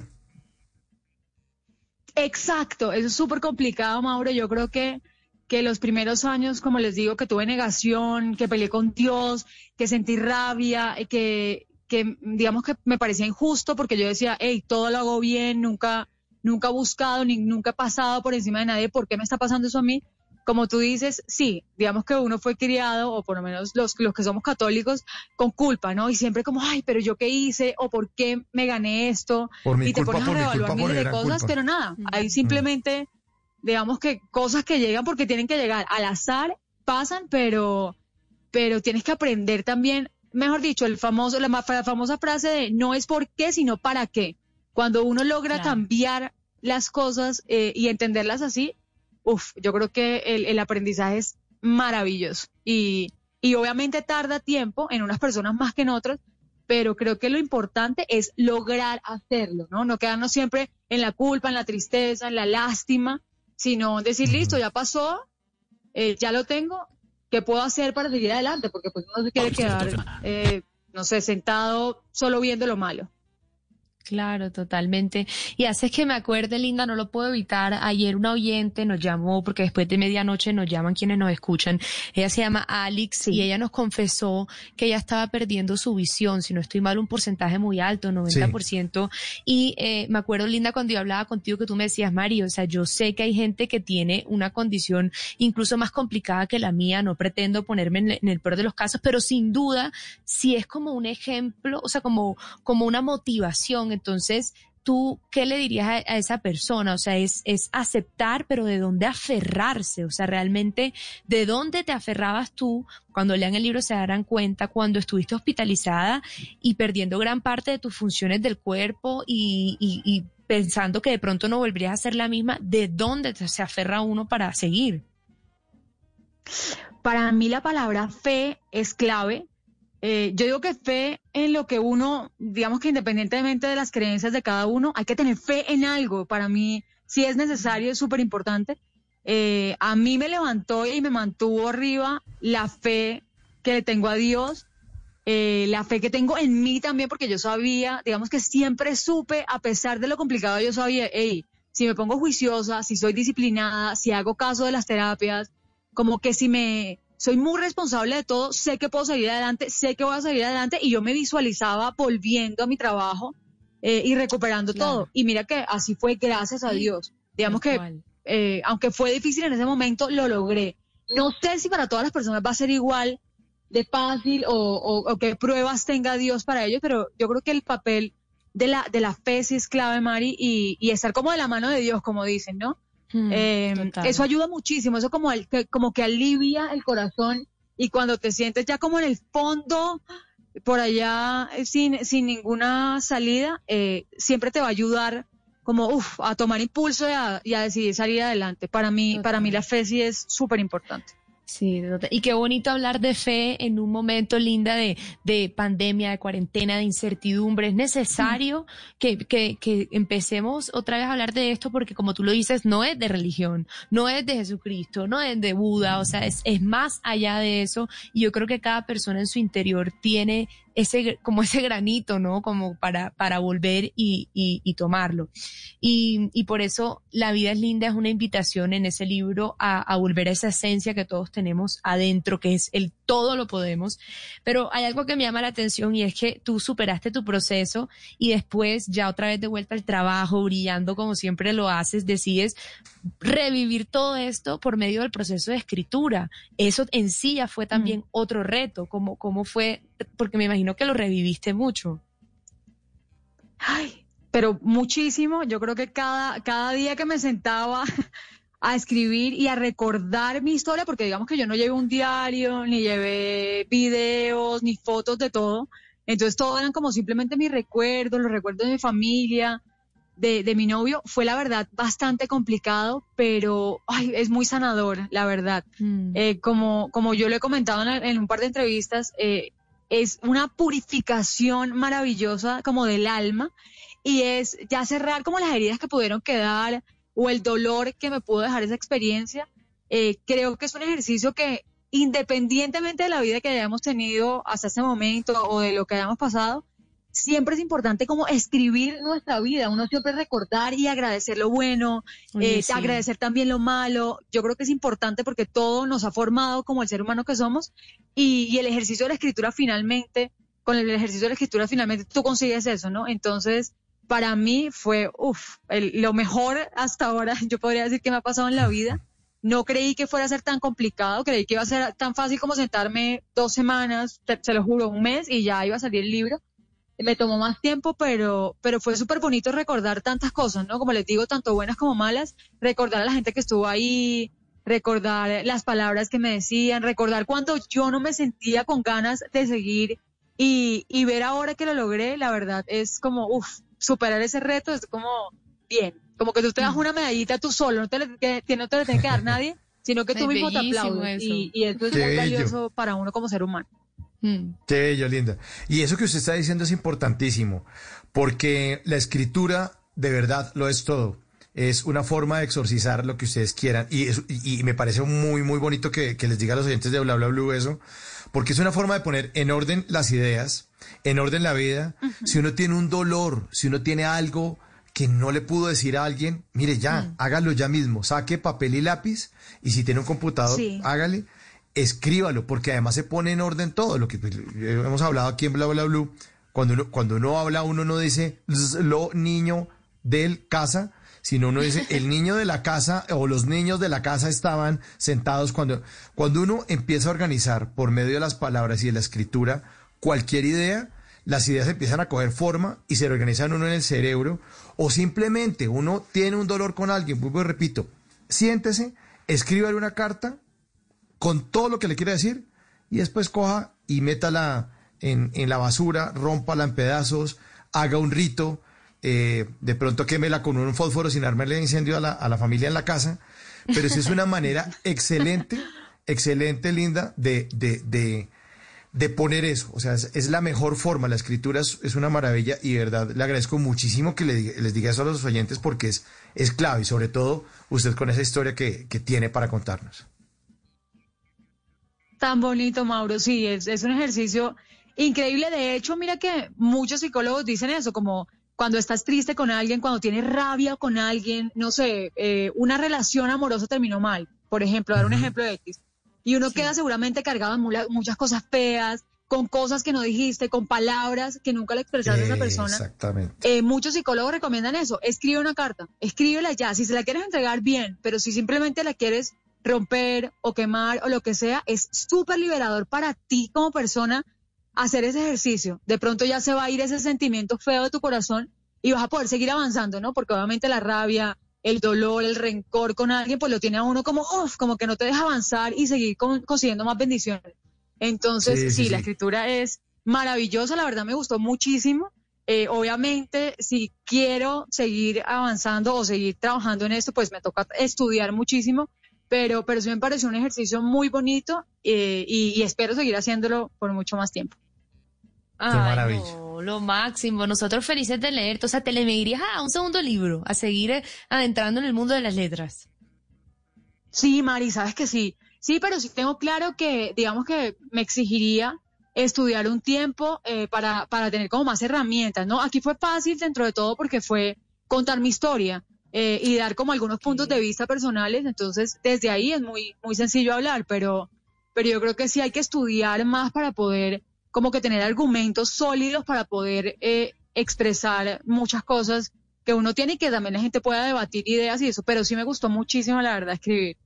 Buenísimo, totalmente. No, y la verdad, era una historia que valía la pena contar. Me acuerdo que hablaba también con Juanita, otra presentadora del noticiero, y yo le decía, es que si hay una historia para contar, la tiene Linda, porque es una prueba que superada, y luego de leer el libro y lo que te lo escribí también, lo que más rescato es que durante todo este tiempo y siempre lo que tengas es una sonrisa inquebrantable, ese carisma, esa palabra cariño con las personas que se te cruzan. Así que yo creo que el mensaje final también es, vive tus batallas, no las demerites, tienen la importancia, pero no te olvides de perder esa felicidad ante la vida, de valorar los detalles pequeños y de seguir con esa luz que todo el mundo tiene, y eso lo transmites tú todo el tiempo. Así que gracias por tu libro, gracias por esa valentía, por inspirarnos a seguir viviendo, y seguro le estás cambiando la vida a mucha gente. Ay, qué bonita, María, espero que así sea, espero que las personas que me están leyendo pues lo reciban como un libro en el que se pueden sentir, con el que se pueden sentir identificados. Como les digo, más allá de si tienen o no mi condición, yo creo que tienen que verme como un ser humano más que simplemente logró pasar una batalla en la vida. Una, espero que no me toquen muchas, pero una muy difícil, y nada, les puedo demostrar y les demuestro ahí con todo que todo se puede lograr, y que la vida es linda y que hay que celebrar todo, y hay que celebrar a la gente que uno tiene al lado, y que hay que dar amor, porque finalmente eso es lo que necesita el mundo, la verdad. No es como una frase cursi ni una frase por encimita, sino que en serio eso es lo que necesitamos, más amor, dejar el egoísmo a un lado y pensar también en el otro, en las necesidades del otro, para que este mundo sea mejor. Así que todos súper invitados a que me lean, y gracias por el recibimiento y por todo el cariño. Pues bienvenida siempre, le mandamos un abrazo, muchos éxitos con el libro, que seguramente sí los va a tener, y aquí las puertas abiertas para el segundo libro, porque aquí nos vamos a quedar esperando el segundo libro. Feliz noche, Linda. Y usted sabe que yo siempre se la monto con lo mismo. Hoy es música de los años 90, entonces ¿qué hago? Para Linda Palma, una de Vilma Palma. Listo. Chao, Linda. Me encanta. Chao. Chao, aquí está Fondo Profundo, música de los años 90. En Bla Bla Blue. Hoy es miércoles de música de los 90. Bla Bla Blue. Conversaciones para gente despierta.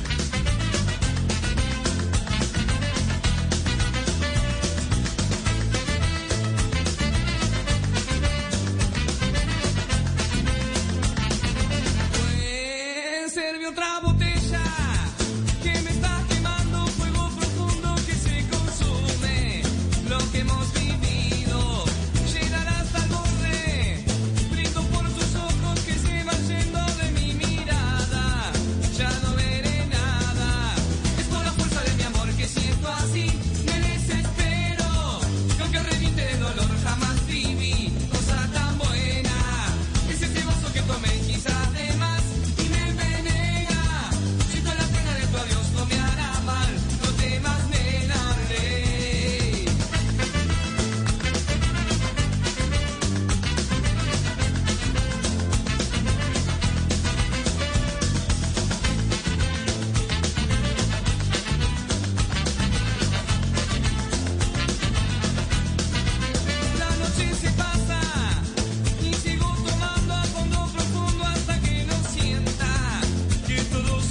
Música de los años 90, Vilma Palma, a las 11:37 en Bla Bla Blue.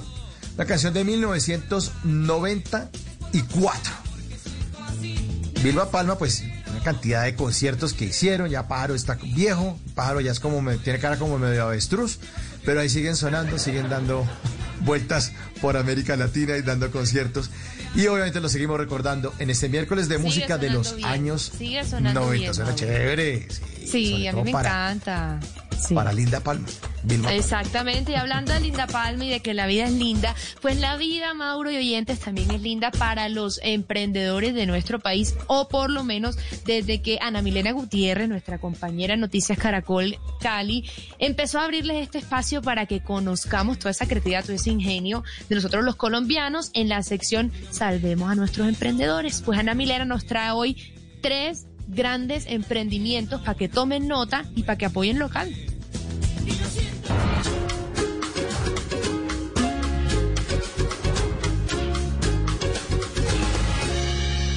Noticias Caracol y Bla Bla Blue se unen para apoyar a los emprendedores de nuestro país. Soy Ana Milena Gutiérrez y hoy les quiero presentar 3 emprendimientos que ustedes pueden apoyar, porque estamos seguros que unidos podemos seguir adelante. Comenzamos con un emprendimiento familiar que convierte lo tradicional en original, así lo describen sus creadores. Hola a todos queridos televidentes, mi nombre es Catalina Garzón y en esta ocasión les quiero hablar sobre mi emprendimiento, el cual es netamente familiar y colombiano. Lleva por nombre Cata Garzón Accesorios. Nos dedicamos a fabricar diferentes productos hechos totalmente a mano, como son nuestros ajedrez artesanales, los cuales el tablero es tejido y pintado a mano en bolsa de yute y las fichas son elaboradas en semillas de tagua y de eucalipto. Una vez tú juegues puedes guardarlas en esta bolsita, quedando como estuche, y como los puedes ver, nos puedes encontrar en nuestro Instagram como Cata Garzón, rayita al piso, accesorios. Muchas gracias. Biciestación es un emprendimiento que brinda apoyo a la movilidad sostenible de Cali. Debido a la contingencia, transformaron la forma de ofrecer sus servicios. Hola Caracol, muchas gracias por la campaña Salvemos a los Emprendedores. Yo soy Fernando Sánchez, cofundador del Sistema de Bicicletas Compartidas de Cali, y queremos mostrarles que por medio de nuestro sistema nosotros prestamos las bicicletas 90 minutos gratis a los usuarios.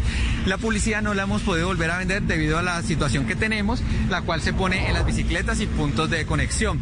Nos estamos reinventando y estamos ofreciendo a las empresas públicas y privadas a nivel nacional de que puedan registrar los viajes de sus empleados y darles beneficios. También para que los ciclistas registren sus bicicletas y tengan más seguridad en ellas. Los invitamos a seguirnos en Instagram en @bici_estaciones y @biciestaciones en Facebook y Twitter. Muchas gracias. Y cerramos con un emprendimiento de Rivera en el Huila que cultiva y transforma el cacao. Hola, nuestro emprendimiento se llama Chocolate Riverense. Cultivamos el cacao con buenas prácticas agrícolas, impactando positivamente en el medio ambiente y en donde involucramos la comunidad cacaotera de nuestra región. Obtenemos este producto natural 100% cacao y amargo, y a su vez esta chocolatina al 47% cacao. Garantizamos un impacto positivo en la salud de las personas y a su vez promovemos el relevo generacional. Yo estoy aprendiendo de mi padre y de mi abuela, y en familia impulsamos la industria rural acá en el municipio de Rivera, Huila. Recuerden que pueden enviar sus videos de 40 segundos máximo, grabados de manera horizontal, donde nos cuenten quiénes son, en qué consiste su emprendimiento y cómo pueden contactarlos. Ustedes no están solos. En Noticias Caracol y Bla Bla Blue los estamos apoyando. Y mientras descubren la vacuna, aquí está otro descubrimiento musical de María. En Bla Bla Blue, un like de María McCausland. Yo te invito a bailar, yo te invito a gozar, yo te invito a bailar, yo te invito a gozar, yo te invito a bailar, yo te invito a gozar, yo te invito a bailar, yo te invito a gozar. Vamos para el baile, yo te invito a que goce. Vamos para el baile, yo te invito a que goce. Vamos para el baile, yo te invito. Mauro y oyentes. El día de hoy con mi descubrimiento musical, me imagino que ya notaste por ahí un poquito de sabor, un poquito de tambor. Sí, mucho sabor, porque hay que meterle alegría a este aislamiento. Y el día de hoy lo voy a trasladar a San Basilio de Palenque, así como lo oyen, en el departamento del Bolívar, porque tú sabes, ¿no? San Basilio de Palenque es popularmente conocido como el primer pueblo libre de América. Siempre lo señalamos de esa manera, como es un símbolo, ¿no? Este lugar de cómo se fueron independizando todos estos cimarrones una vez que los esclavos empezaron a querer ya marcar su independencia. Eso es San Basilio de Palenque, pero allá también ocurre mucho, ocurre música. Y esto que estamos oyendo es de un grupo 100% colombiano que se llama ConVilesa Mi, y un género que este grupo ha denominado el rap folclórico palenquero. Y suena así, mamá.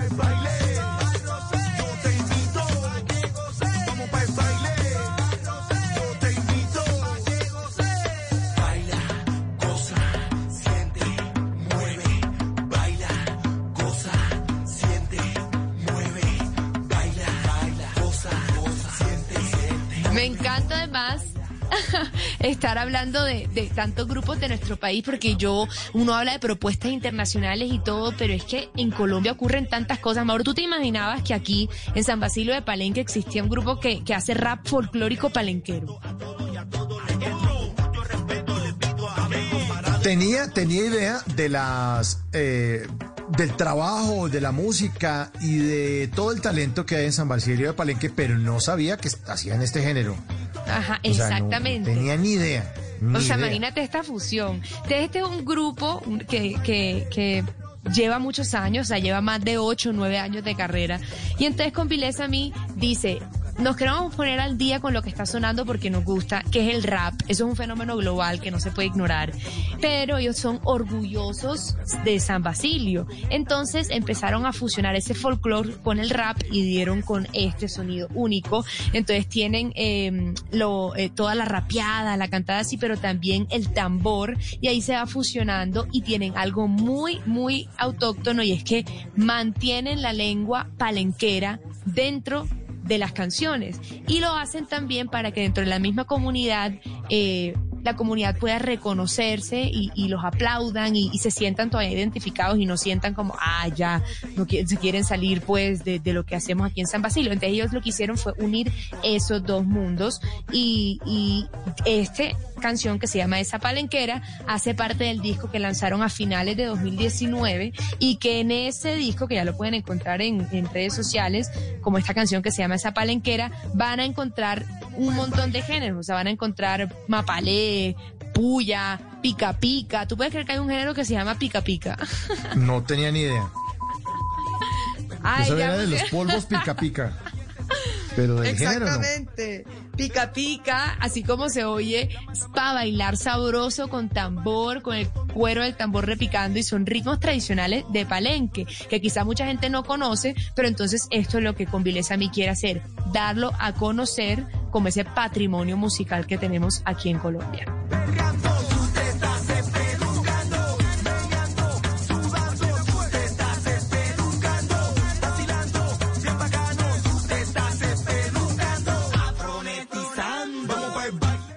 Espectacular. Aparte, Mauro, a ellos hay que verlos en vivo. Esta gente se viste, son divinos. Es una vocalista, dos percusionistas y un rapero. Se visten de colores de pies a cabeza, con su pelo trenzado, con sus accesorios. O sea, de verdad, es mucha alegría característica como de estas raíces afro y de lo que somos aquí en Colombia.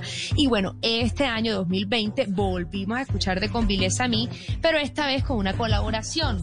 Se unieron a un cantante que se llama Esteban Nieto, que está empezando a sonar por ahí, no sé si lo has escuchado, Mauro. Esteban Nieto. No. Exacto, él es un cartagenero, tiene 28 años y lo firmó el año pasado el sello Gaira Música Local, que es de Carlos Vives. Entonces hace parte de este mundo de Carlos Vives y ahora se juntaron estos dos y juntos acaban de lanzar la canción titulada Si Me Dejas. No tengo nada material, pero en el cielo tengo más. Lo que vas a imaginarte. Tengo, nena, un barquito de una vela para llevarte cuando quieras a ver las estrellas. Si me dejas, yo te llevo a un lugar donde viven los sueños. No hay contrato. Me gusta, suena muy chévere. Suena bello, ¿no? Bueno, y es lo que hablábamos de esas canciones que lanzan en medio de la cuarentena y lo hacen a uno como transportarse, como que, un aire fresco, un alivio. Aparte, el video es súper colorido, están en las calles, como en Cartagena. Entonces, de verdad, lo hace a uno como respirar profundo y decir como, no, la música me puede hacer viajar mientras que no lo logro hacer en estas 4 paredes, la música lo hace.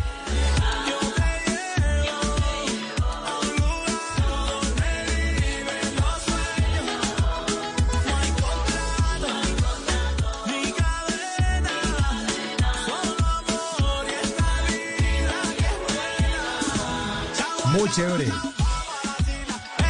ahí le metieron el perrenca y entró.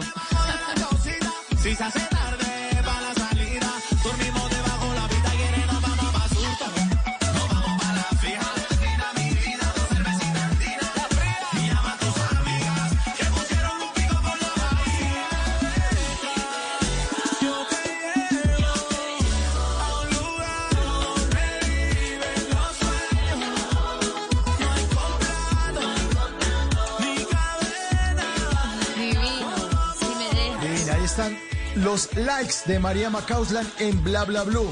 Si ustedes le quieren dar like a la música de María, pues síganla disfrutando aquí en los miércoles de los likes. De verdad.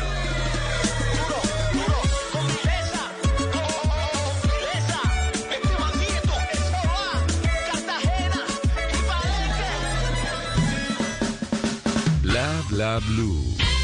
Conversaciones para gente despierta.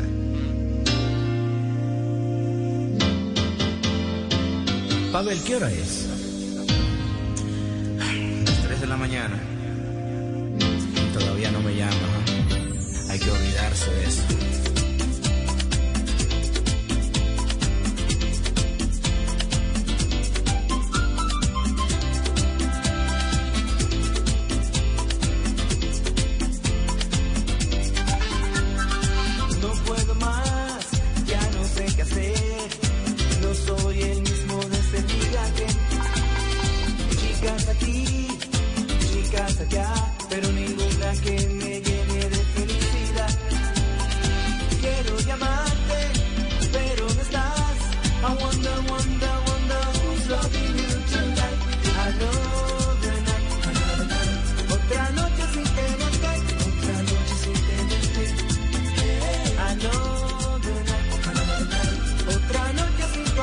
De la noche, 50 minutos, los miércoles la música es de los 90 aquí en Bla Bla Blue.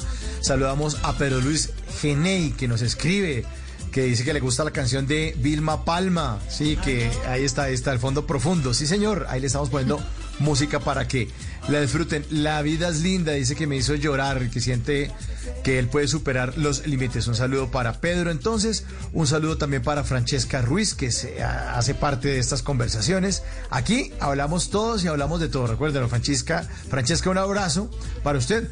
Dice que tío Mauro, me mataste con esa canción. Bueno, vamos a seguir poniendo buena música. Y ya que están tan activos ahí, que los veo en las redes sociales, vamos a jugar a los Bla Bla Mojis, los emojis de Bla Bla Blue. ¿En qué consiste esto? En mi cuenta de @entrelquintero en Twitter, les voy a trinar emojis como si fueran jeroglíficos de canciones de los años 90. Y ustedes me tienen que responder a ver cuál canción es. Vamos a ver si le ganan a María, a ver si le ganan a los demás oyentes. Entonces voy a trinar. Ahí se fue el primer trino. Entonces, si quieren, exactamente, metas ahí en Twitter y escriba numeral bla bla bla, porque ya lo puse, pues para que ustedes lo puedan rastrear mucho más fácil. ¿Qué aparece? Aparecen las figuras hechas con emojis, un jeroglífico. Adivinen cuál es la canción de rock de los 90 de la que estoy hablando en los bla bla mojis de numeral bla bla blue. Vamos a ver si alguien le pega. Exacto, tienen que entrar ya al Twitter de Mauro, @entrelquintero, y ver porque ya trinaste, Mauro, ¿no? Sí, ahí me dieron un like. Empezaron Pedro me da con like. Sí, pero no, tiene que responder. Y les voy a decir a los otros oyentes que no están metidos en Twitter, porque también pueden participar ahí, no importa si no están conectados. Entonces, son 4 figuras. Espera, porque aquí me salió una notificación. Vamos a ver si alguien ya respondió. Me están poniendo like, no les... sí, pero mira, Mauro. No, tienen que responder cuál canción de rock de los 90. ¿Cuál canción de rock de los 90? Bueno, entonces, y a los que no están conectados con Twitter les voy a contar qué sale. Te sale el emoji del dedito señalando, o sea, el dedo índice señalando una puerta.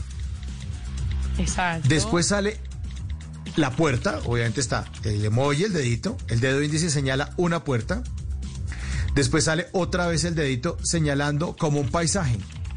¿Qué les puede decir eso? ¿Cuál canción de los años 90 puede ser esa?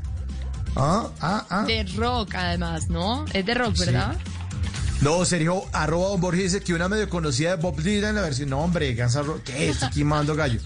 ¿Cuál canción de rock de los 90 en español? Rock en español. En español.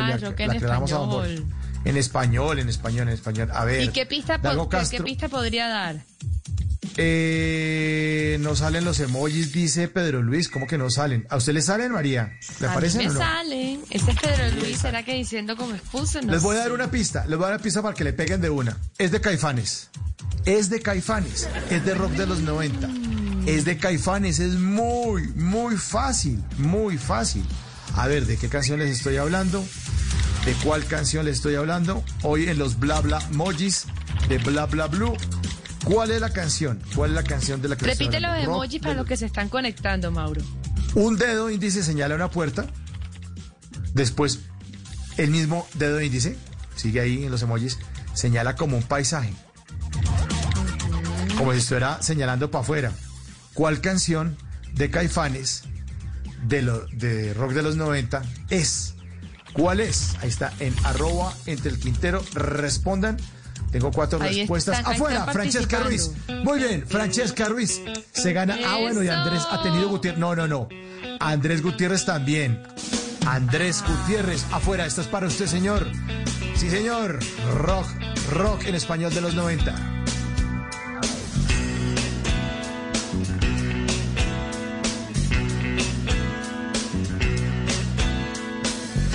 Muchos años uno cree que el caer es levantarse y de repente ya no te paras, que el amor es temporal, que todo te puede pasar y de repente estás muy solo.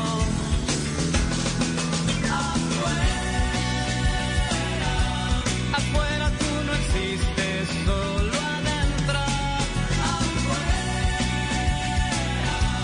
Afuera no te cuido, solo adentro. Afuera de Caifanes en este miércoles de música de los años 90. Está chévere. La chévere y la adivinaron, Mauro. O sea, los oyentes son los máximos. Ahí están, pero esto no termina. Exacto, ya que están ahí conectados, quédense para ver si esta no la ganaron, ganan la siguiente, porque gana el que primero la escriba, ¿no? Sí, el que primero escriba. Francesca escribió después. Pero a nada. Pero a 5 segundos, sí. A 5 segundos, ahí estuvimos. Bueno, para que rastreen la siguiente canción, también les voy a poner el numeral Bla Bla Blue. Aquí lo estoy escribiendo. Adivinen cuál canción de rock en español de los 90 es la siguiente que acabo de trinar. Y María describe la canción. Ella describe los emojis. Entonces, adivinen cuál canción de rock en español de los 90. Primera emoticón, carita feliz con los lentes oscuros. La identifican. Después el símbolo de no pase, o sea, el rojo con el no. Luego una oreja, luego una cara sin boca, o sea, de esa cara amarilla pero sin boca. Entonces repito, la carita amarilla con lentes oscuros, el símbolo de no pase, la oreja y la carita sin boca. Rock en español de los 90. ¿Cuál es? A ver, ¿quién la va a adivinar? A ver, ya empezaron los me gusta. Ahí empezaron con los me gusta. Me gusta. ¿Vamos dando pistas o no? Vamos a ver si ya más me gustas. La gente está ahí conectada. A ver, aquí responde Dago Castro alguien. Pone hace 9 segundos. Difícil. Dago Castro dice, está difícil. Pista. Listo, Dago, le voy a echar una pista. A usted que me cae bien. Es de Shakira. Ah, ya me la sé, pero no voy a decir nada. Es muy fácil. Sí, claro. Carmelo Betancourt. Ah, otra, vamos a ver. Ahí me responden más 5 ya. No. Ciego, Francesca sordo, Ruiz. Mudo de Shakira. César González, Francesca Ruiz. Es ciega, sordo, muda. César puso ciego. No, es ciega, sordo, muda. Gana Francesca Ruiz.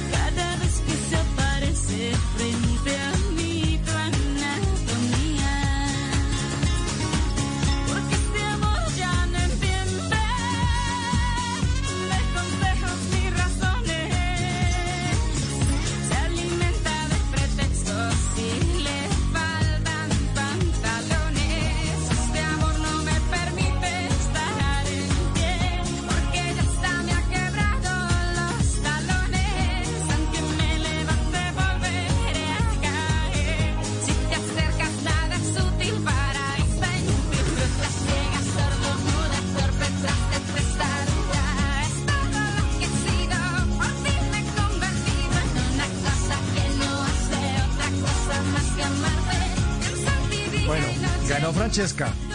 Ganó Francesca, qué clásico. Clasicazo. Shakira, del álbum ¿Dónde están los ladrones?, de 1998. Ahí está, rock en español. Bueno, ¿alcanzamos? ¿Tenemos tiempo para otro? ¿Lo votamos o no? Yo creo que sí, Mauro. La gente está ahí pendiente. Yo creo que sí. Bueno, entonces ya estoy listo a trinarlo. Dame un segundín. Tin, tin, tin. Bla, o sea, bla, todos los que están ahí listos para escribir, atentos, sí, atentos. Listo, se fue. Se fue el trino, se fue el trino. ¿Cuál canción de rock en español de los 90 es? ¿Cómo son los emojis? ¿Cómo son los emojis que pusimos para adivinarlo? Poniendo aquí el actualizar de la página. Es muy fácil, rock en español de los 90. Ah, creo que ya lo adivinaron. Ya, ¿ya? Eduardo número 7. Sí, señor. Escorpión 11. Sí, es que ni siquiera alcanzamos a decirlo. Pero salía una carita llorando y la bandera de Bolivia. Eduardo número 7, arroba escorpión 1178. Sí, lamento boliviano. Sí, señor. Un aplauso a Eduardo. ¿Sabías que cuando estudiamos en línea retenemos entre un 25 y un 60% más de información? Les tengo una lista de contenidos para aprender mientras nos entretenemos. Tips, canciones y películas en mi podcast Now en bluradio.com. Participar. El próximo miércoles va a tener más Bla Bla Mojis aquí en Bla Bla Blue. Viene Javier Segura con voces y sonidos, porque él dice, y yo estoy aquí. Sí, señora, ahí está Javier Segura para actualizarnos con la información. Y vienen ustedes con las llamadas. Se toman Bla Bla Blue en el 316-692-5274. Nuestra línea ya está abierta para que llamen ustedes y cuenten lo que quieran. 316-692-5274. Y ya viene Simón Hernández con unas notas increíbles. Aparte de buena música, nos tiene Soluciones para el Futuro 2020. Es un concurso de innovación para estudiantes de colegio y una plataforma de telemedicina para ayudar a pacientes en Colombia en medio de la pandemia. Esto es Bla Bla Blue. Conversaciones para gente despierta. Ya regresamos. ¿Qué se requiere para una buena conversación?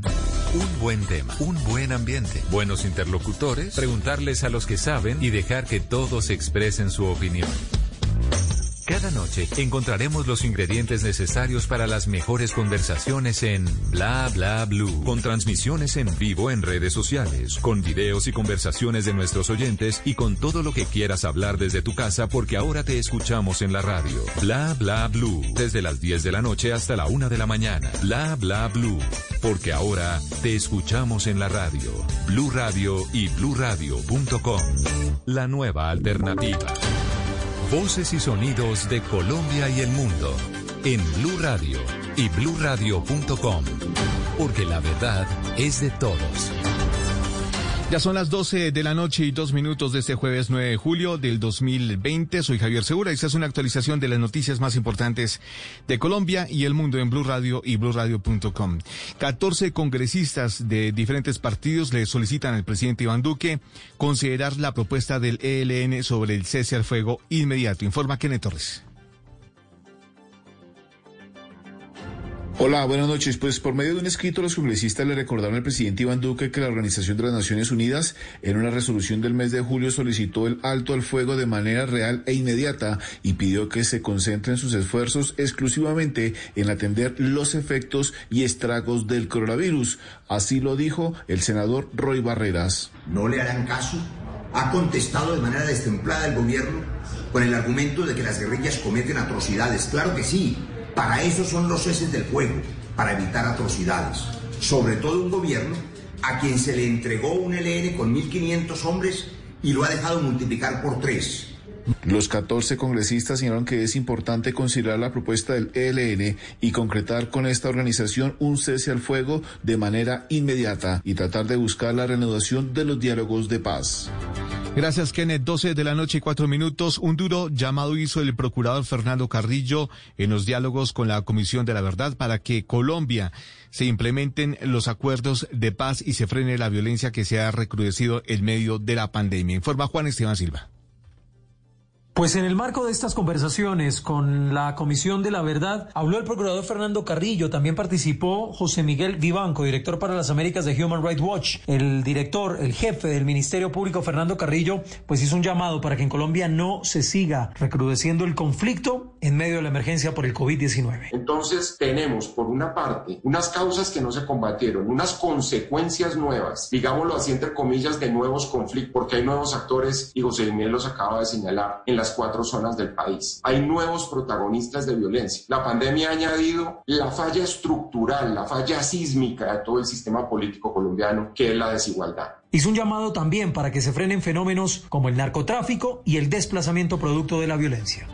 12:05 p.m. en Bucaramanga. La alcaldía confirmó una inversión de 3.000 millones de pesos para comprar camas UCI y de cuidados intermedios, además de ventiladores para ampliar la capacidad para la atención de pacientes con COVID-19. Esto ante el aumento de casos que se han registrado en las últimas 2 semanas. Informa Verónica Rincón.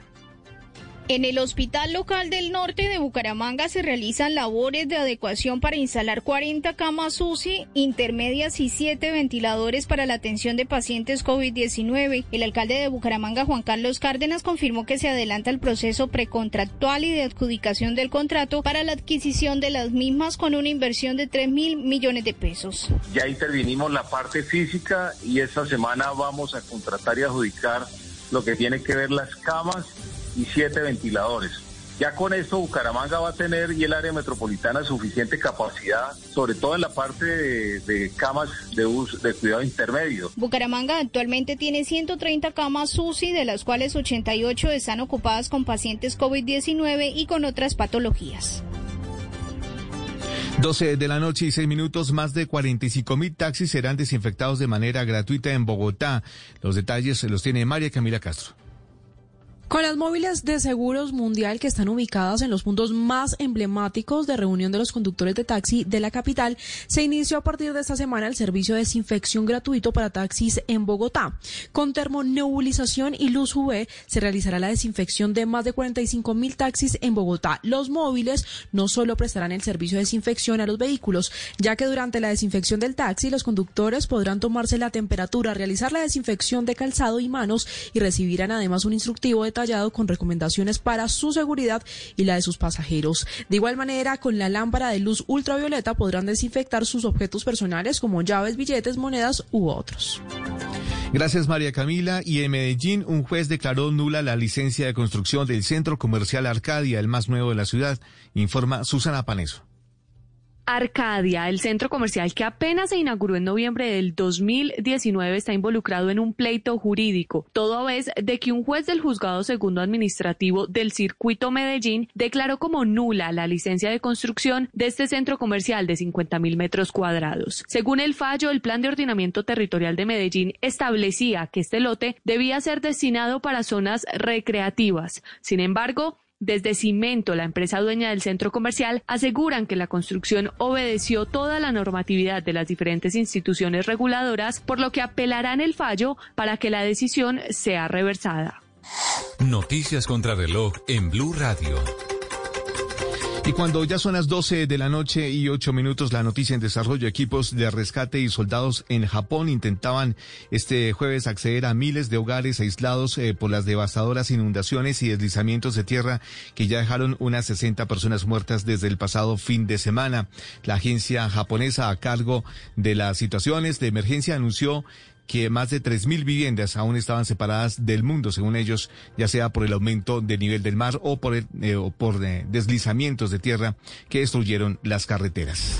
La cifra, según información revelada por el Banco de la República, en abril del 2020 la deuda externa del país se ubicó en $144.000 millones, la más alta de la historia. Y seguimos atentos porque el diputado venezolano José Manuel Olivares, exiliado en Colombia, indicó que en Venezuela murieron al menos 130 personas por complicaciones derivadas de la enfermedad COVID-19, 59 más de lo que reportó el régimen chavista. La ampliación de estas y otras noticias se encuentra en blueradio.com. No olvides descargar la aplicación Corona App en App Store y Google Play para estar informado sobre el avance del coronavirus en Colombia. Sigan disfrutando de Bla Bla Blue, conversaciones para gente despierta. El mundo nos está dando una oportunidad para transformarnos, evolucionar la forma de trabajar, de compartir y hasta de celebrar. Con valentía enfrentaremos la realidad de una forma diferente, porque transformarse es la nueva alternativa. Blue Radio. Si es humor. Se me ocurrió hacer un programa que mezcle humor, opinión, una pizca de humor, digamos. Se va a llamar Voz Populi TV. Mira, don Gordanilo haría de Jorge Alfredo. Doña Viejita Lía haría de María Auxilia. El viejito que va al gimnasio solo de la cintura para arriba, don Aicardio, haría de Oscar Iván. La viejita que habla trabajo, pero se viste muy lindo, doña Tartamoda, sería Lorenita. El viejito que sabe mucho, don Cultovía, sería Pedro Viver. El viejito que nunca va al ancianato, don Desertoribio, es Camilo. Don Enfermín sería Diego Briceño. Y así, con todo. Si es opinión, ¿usted cree que el gobierno debe ceder a la propuesta del ELN de un cese del fuego bilateral, Álvaro? Está lejos todavía porque ni el ELN tiene una verdadera voluntad de paz, no la ha demostrado claramente, ni el gobierno tiene interés de procesos de paz. Voz Populi, de lunes a viernes desde las 4 de la tarde. Si es opinión y humor, está en Blue Radio, la nueva alternativa. Dígale no a las noticias falsas. Evite los medios anónimos e irresponsables. En tiempos de emergencias y de incertidumbre, es fundamental la información verificada y confiable. Los medios de comunicación formalmente establecidos, por su profesionalismo y responsabilidad, son el antídoto más eficaz contra las noticias falsas y la desinformación. Infórmese por la radio y la televisión a toda hora, con los rostros y las voces que usted conoce y confía. Fue un mensaje de la Asociación Internacional de Radiodifusión, AIR. Háblenos de usted. Llámenos al 316-692-5274 y cuéntenos su historia. Estoy sintiendo que se está acabando lo que construimos. Cuando me miras puedo darme cuenta que no estás conmigo. Quizás sea bueno que me digas todo lo que está pasando, que ya no mueres por mí. Ya no te atrevas a mentir, los días pasan y es peor. Ya me contaron que te estás hablando con un viejo amigo, que ya te han visto repetidas veces en el mismo bar. Sigo esperando que me digas todo lo que está pasando, que ya no mueres por mí. Ya no te atrevas a mentir, los días pasan y es peor. Ya no me mientas, dímelo de frente, si esto está pasando, vete de mi vida. Ya no me mientas, solo quiero ver que se te está acabando toda esta mentira. Dímelo de frente, si esto está pasando, vete de mi vida. Ya no me mientas, solo quiero ver que se te está acabando toda esta mentira. Bla Bla Blue, conversaciones para gente despierta. 12 de la noche, 12 minutos. Bienvenidos a la tercera hora, la de ustedes, nuestros queridos oyentes, aquí en Bla Bla Blue. Bienvenido, señor Simón Hernández. Siempre nos sorprende con buenas canciones. Buena música, señor. Oiga, sí, los quería sorprender con esto que es muy tropical, porque ahí sí, como dirían, se juntaron los que saben y los que saben hacer tropipop, los que nos pusieron a bailar hace algunos años, porque miren, no sé si de pronto alcanzaron a reconocer voces como las de Mauricio y Palo de Agua, Salo, que hizo parte de Wamba, Guzzi, cuando en ese entonces eran Guzzi y Beto, Sebastián Yepes de San Alejo, Samper de Sin Ánimo de Lucro, y uno sí que baila. Bravo. Ah, ¿qué tal eso, María? ¿Qué combo? Esos son los duros del tropipop. Eso literalmente ahí son los duros del tropipop. Claro, esos son los que saben. Ellos, de hecho, el año pasado hicieron parte de una gira que estuvo por ahí haciendo Carlos Vives, de varias fechas que tuvo en el Movistar Arena, de muchos llenos, y bueno, de todo ese movimiento que ha estado apoyando el patrón Carlos Vives, que es el Tropipop is back. Que yo los vi en vivo, o sea, en el concierto de Carlos Vives, Simon, en un momento de repente Tropipop is back, y salí salían todos estos pelados así y cantaban todos los éxitos de Bonca, de que me sirve, de que me quiera, todas esas canciones que todos bailamos, increíbles. Y esta canción yo no la había oído. No, esto es nuevecito, se llama No Me Mientas. Me gusta y suena chévere. Es que yo la verdad debo confesar que cuando, es que el tropipop, esto vino a ser año por ahí 2004, yo ya me estaba graduando del colegio, entonces a mí me tocó mucha fiesta universitaria con tropipop. A punta de tropipop. Mejor dicho, a punta de tropipop y de aguardiente o de lo que hubiera por el momento. Confesiones en Bla Bla Blue. Pero de acuerdo, a mí también me tocó. Claro.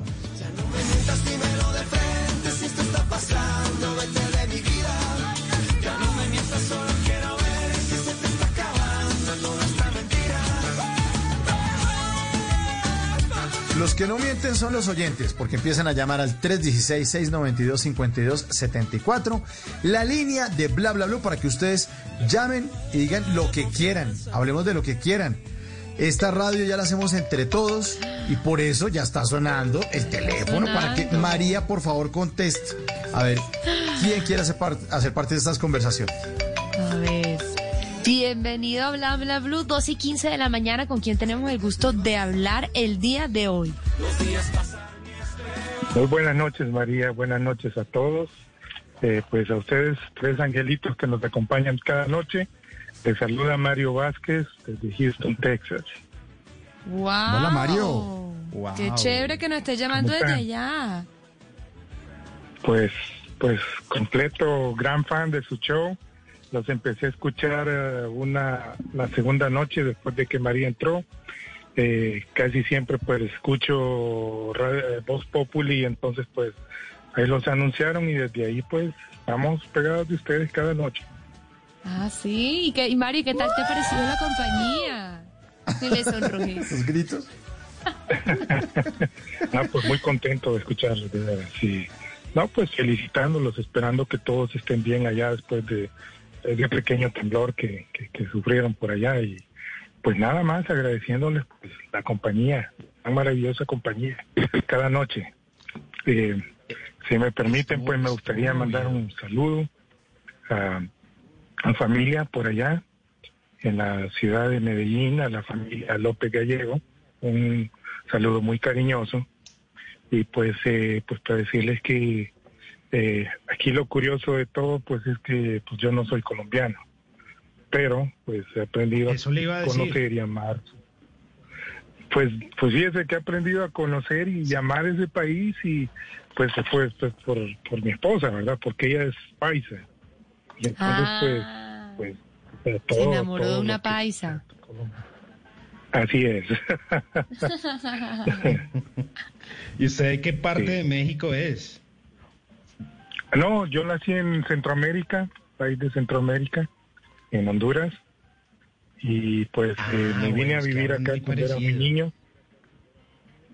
Sí, pues como aquí en el sur, pues la mayoría pues se habla diferente, pues es así, pues, pero sí. Nos venimos muy jóvenes para acá, pues, y que nos hemos creado y todo, pues, y pues aquí estamos. ¿Y cómo conoció a su esposa, Mario? ¿En dónde se encontraron? Sí, ¿cómo se enamoró de esa paisa? Cuenta la historia. Sí, cuenta la historia, cuenta el chisme. Pues bueno, ella trabajaba en una florería. Yo me acerqué nada más, pues, como para ver pues cómo estaban pues los arreglos, o sea, las flores y todo, pero de ahí salió una invitación al cine esa misma noche. Pero espacio, ¿allá en Houston? No, señor, nos conocimos en Centroamérica y nos movimos para acá. Okay. ¿Y quién invitó al cine a quién? Exacto, ahí estaba como pendiente. Usted, bueno. Sí. ¿Y usted por qué entró a esa floristería, a esa florería, Mario? Sí. ¿A quién le iba a comprar flores a otra? Cuente el chisme, cuente el chisme. Sí, ¿por qué? No, pues la verdad es que entré con el cuento que le iba a mandar flores a mi mamá, pero al final salí con una invitación para ir al cine. Pues. ¿Usted ya le había echado el ojo? Una vez la había visto, pero me impactó desde que la vi. Ah. Uy, ¿qué tal esto? ¡Qué belleza! Amor a primer pétalo. Ah, pues sí, definitivamente, la verdad que sí. Sí, pues y pues no, de ahí nos hicimos pues muy buenos amigos y pues con el tiempo terminamos juntos, pues, y gracias a Dios pues aún seguimos juntos. Sí. Y si ustedes de pronto tenían aniversario, alguna cosa que usted dice, uy, te voy a regalar unas flores, que tengo una florería conocida donde me cobran más barato, o qué le regalaba. No, pues ella ya después dejó de trabajar con lo de las flores y no, siempre pues tratando de tener ahí detallitos con ella, no necesariamente en los aniversarios, pero pues siempre pues ahí siendo un poco detallista. Mario, ¿cuánto llevan juntos? Sí. ¿Cuánto tiempo llevan juntos, Mario? Estamos juntos desde el, más o menos, 2001. Aproximadamente 19 años juntos. Tenemos un par de gemelos de 15 años, cada uno. Y pues, no, pues ahí vamos, echándole ganas. O sea, tienes unos gemelos de 15 años, o sea, tienes dos adolescentes. Adolescencia doble. ¿Y cómo le ha ido con eso? Así es. Un poco complicado a veces porque son como 10 de la noche, son gustos muy diferentes y pues toca tratar de contentarlos a los dos. Y pues no, más que todo mucha comprensión y escuchar y sobre todo darles suficiente confianza para que ellos puedan pues expresarse cuando sientan algo o cualquier problema que tengan, pues. Más darles confianza y todo, y pues podernos ayudando y todo, pues crearlos independientes, pues porque uno no va a estar aquí toda la vida, o sea, si algún día le toca partir a uno, pues es importante que ellos pues ya más o menos estén desarrollados y puedan seguir adelante. Ay, así es. Claro, sí. Sin duda. Oiga, ¿y sus hijos nacieron en Estados Unidos? Sí, señora. Sí. Es más, están de cumpleaños la otra semana, ellos. Nacieron en julio 14. Ya casi. El martes cumplen años. Pero sí, ¿el martes cumplen 15 años o cumplen 16 años? ¿Sabe qué? Van a ser 16 este año. Sí. Ajá, claro. Casi lo corcha a Mario. ¿Sabe qué? 2 por 4, 8, bajo el 5, raíz de... ¿Cómo que es la cosa? 7, pero la sacó 16. Oiga, Mario, bueno, ¿y sus hijos conocen pues el país donde usted nació o no los ha llevado o cómo es ese tema ahí? Porque muchas veces cuando usted se va a vivir a otro país y echa raíces, por ejemplo, como decimos los colombianos en Estados Unidos, uno a veces quisiera que los hijos también conocieran de dónde viene uno. Sí. Pues eso está en proyecto porque debido pues a trabajo, hemos estado trabajando mucho, gracias a Dios, no se ha podido, pero está en proyecto pues seguir a llevarlos por allá a conocer un poquito y pues sobre todo pues tenemos pendiente una ida por allá por Medellín, pues a el tiempo de estas navidades. Eso es lo que estaba esperando que dijera. Salir. Claro, pero tú ya conoces Medellín. Mario, tú ya conoces Medellín. Eso está como el banco. Sí, eso está como el banco, esa vamos para allá porque vamos, pues, llevarlos pues a conocer tantas cosas hermosas aquí, no solo Medellín, sino que pues en sí Colombia en general, o sea, ustedes tienen tantas cosas hermosas por allá que, o sea, vale la pena pues conocer todo. Sí. Así es. Totalmente, pues yo le hago la invitación para cuando todo se reactive, se reanude. No puede dejar de ir al Carnaval de Barranquilla. Yo parezco embajadora del Carnaval de Barranquilla, ¿no? Se lo juro que a mí no me pagan, se lo juro. Se lo juro que no. Salió la cuñita. Ajá, no, pero sí, definitivamente. Tantas cosas hermosas que ustedes tienen para por allá, especialmente pues, Barranquilla, Bogotá, tanta historia, o sea... Medellín, o sea, el Atlántico, todos tan hermosos, o sea, es un país tan increíble, tienen tantas, o sea, tienen todos los tipos de climas en el mismo país, tantas regiones diferentes, o sea, la diversidad que ustedes presentan, pues es muy pocos países en el mundo, pues presentan tanta diversidad y tantas cosas bonitas juntas en un solo lugar. Qué bonito. Entonces, gracias, qué buenas flores. Sí.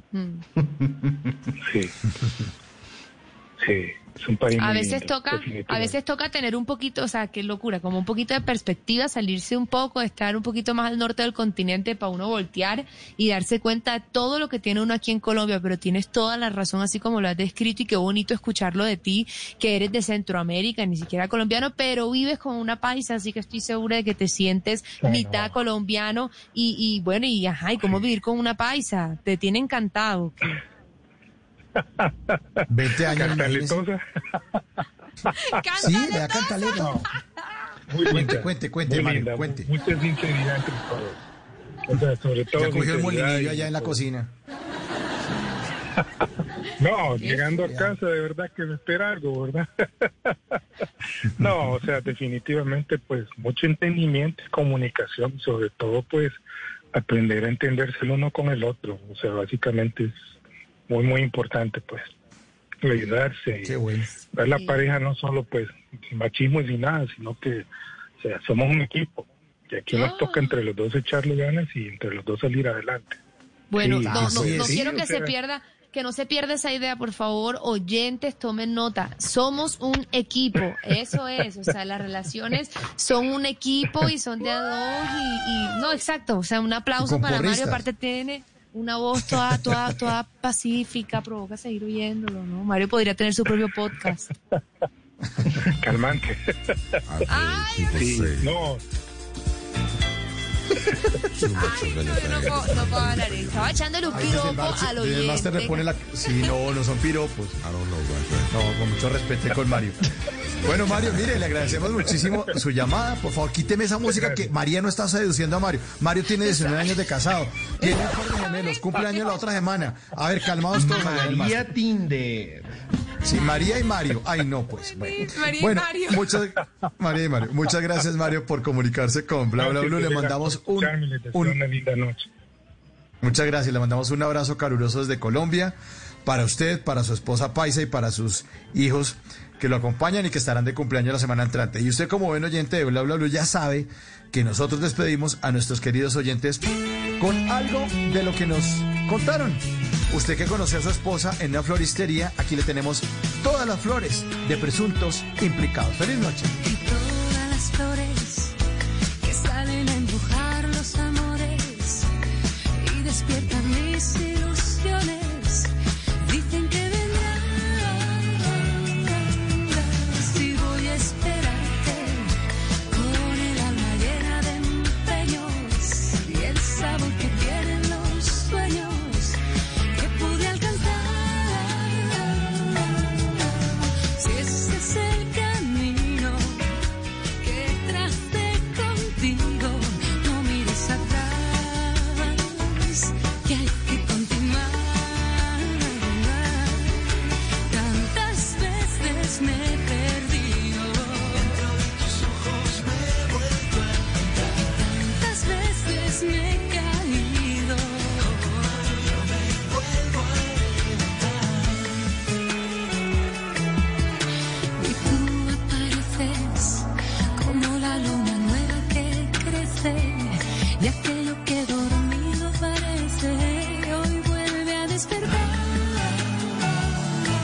Canciones de 1998, todas las flores de Presuntos Implicados, una canción que de verdad estoy oyendo hace de más 22 años y no sé por qué me gusta tanto.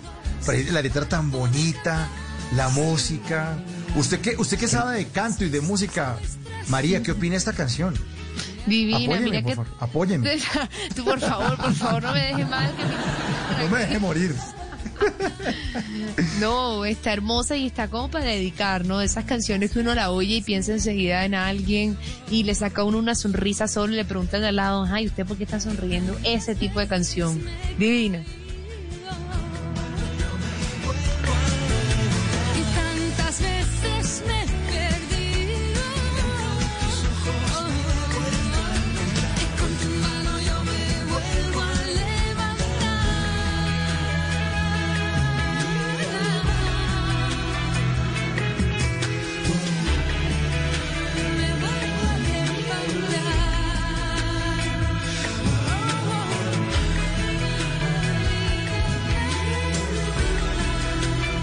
12 de la noche, 29 minutos.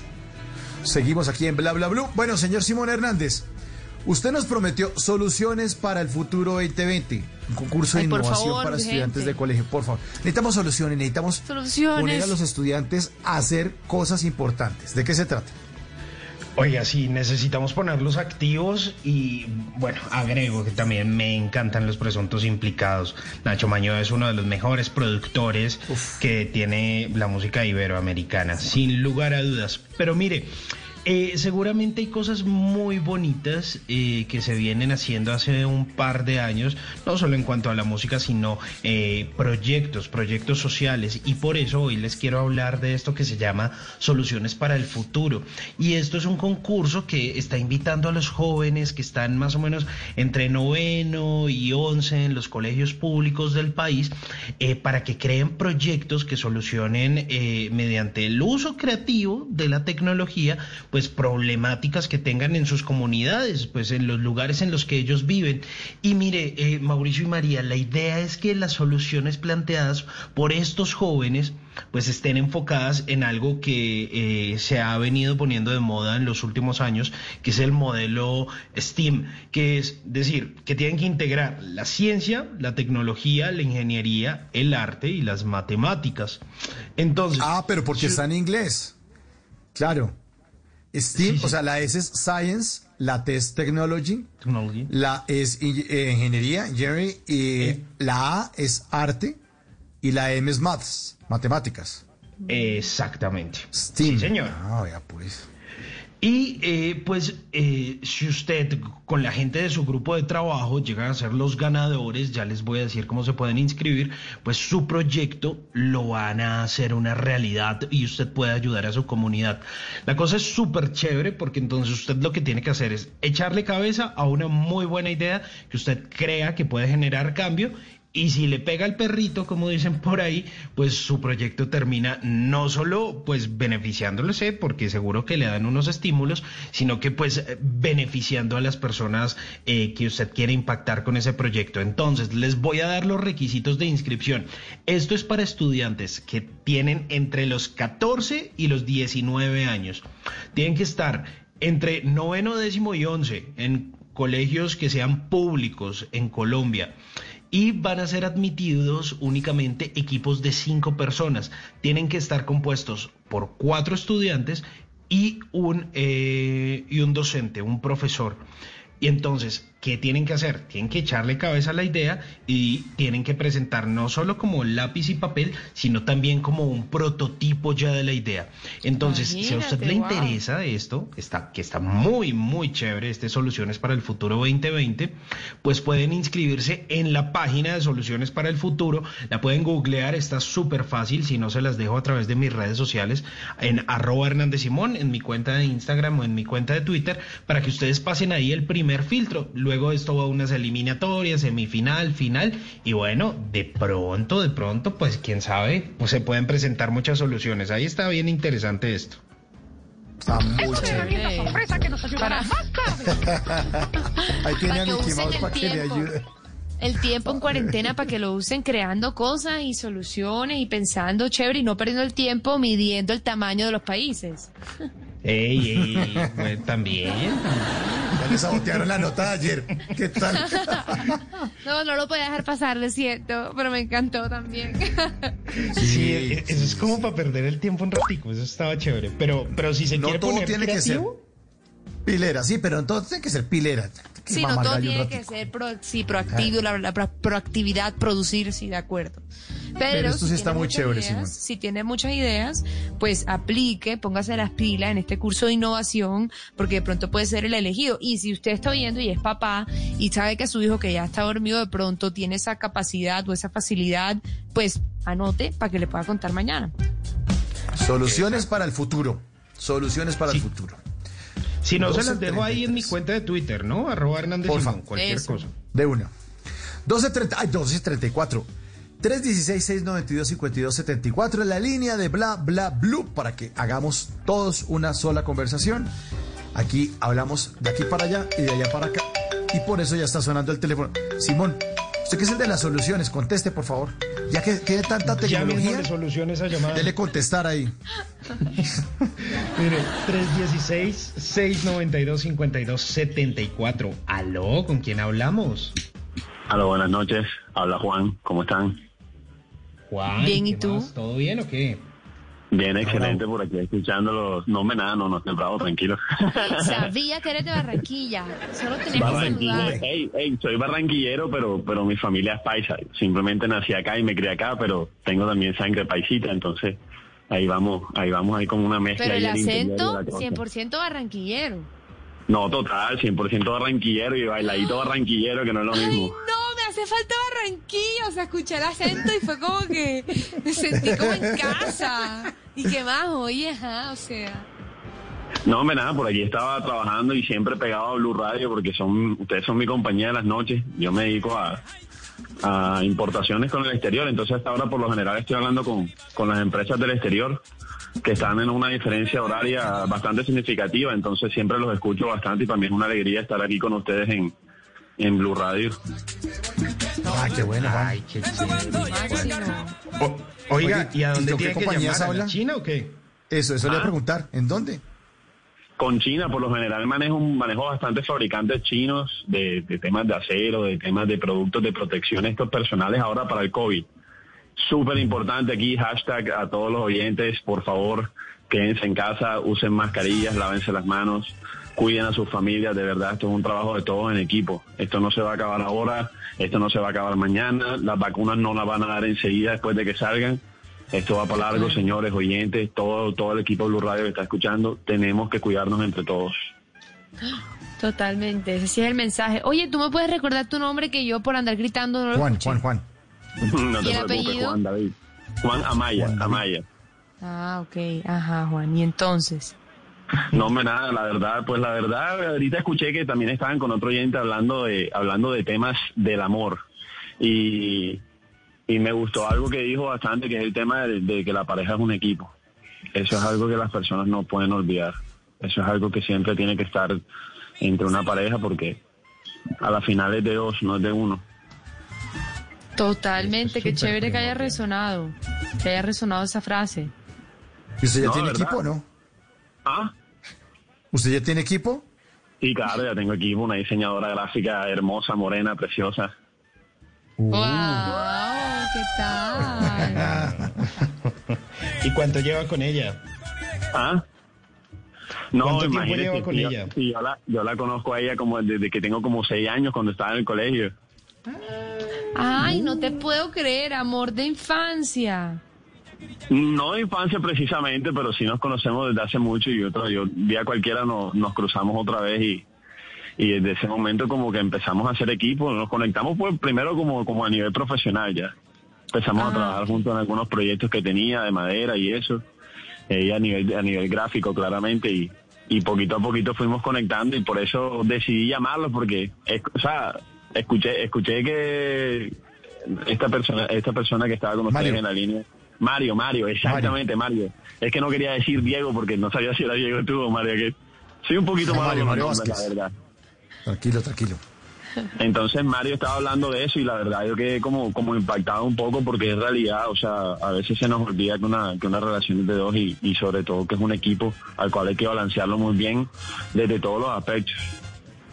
¿Y hace cuánto hizo el equipo usted con su diseñadora? No, ya hace rato, mi hermano. Ya yo por mí, ya yo cerré ya... ¿Ah, sí?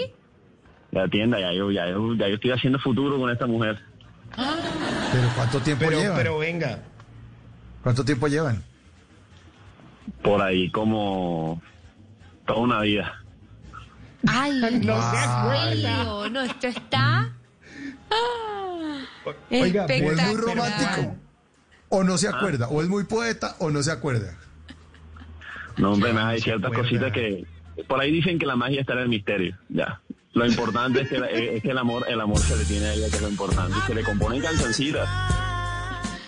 Venga, pero Juan, ¿para cuándo el anillo? Pero esa pregunta está fuerte. No, ajá, mentira, no, ya está propuesto desde hace rato. Hicimos un viaje a Medellín, allá en el acuario de Medellín, Bueno, fue como el preoficial, así, dejándole saber que sí, que de una para adelante. Sin embargo, ahorita viene el oficial, ya después de que yo termine todos mis negocios en este momento, me la llevo así unos viajecitos a Filipinas para que conozca las playitas de Filipinas. Uy, no, ¿cómo? Pero este man, ya, vamos con toda. Ya entendí lo de los negocios con China y todo, por eso es que no ha parado de trabajar y anda trasnochando. Sí, la verdad. Por ahí debe estar mi hermano también, que es full oyente y me está escuchando. No, para decirle la verdad a ustedes, yo estoy full contento. Yo, como le dije en el momento que llamé, yo nada más quería cumplir mi sueño de hablar con el equipo de Blue Radio. Ay, qué bueno, Juan. Qué bacano que te has decidido llamar, ¿no? El sueño para nosotros conocer nuestros oyentes. Y bueno, y ya que te estás aquí como mostrando tu corazón y sincerando, uh-huh, como que ¿cuál es ese consejo que le darías a los jóvenes, a los pelados que están en relaciones y andan, que no están seguros y que cambian de novio y que se les parten el corazón? O sea, porque parece que tú la tienes clara, encontraste ya lo que querías. Bueno, mira, pues el tema de la comunicación considero que es un aspecto bastante importante. Por lo general las personas deciden callar lo que se tiene que hablar, de pronto porque sea un poco chocante el tema o algo delicado, pero la comunicación es crucial, ya.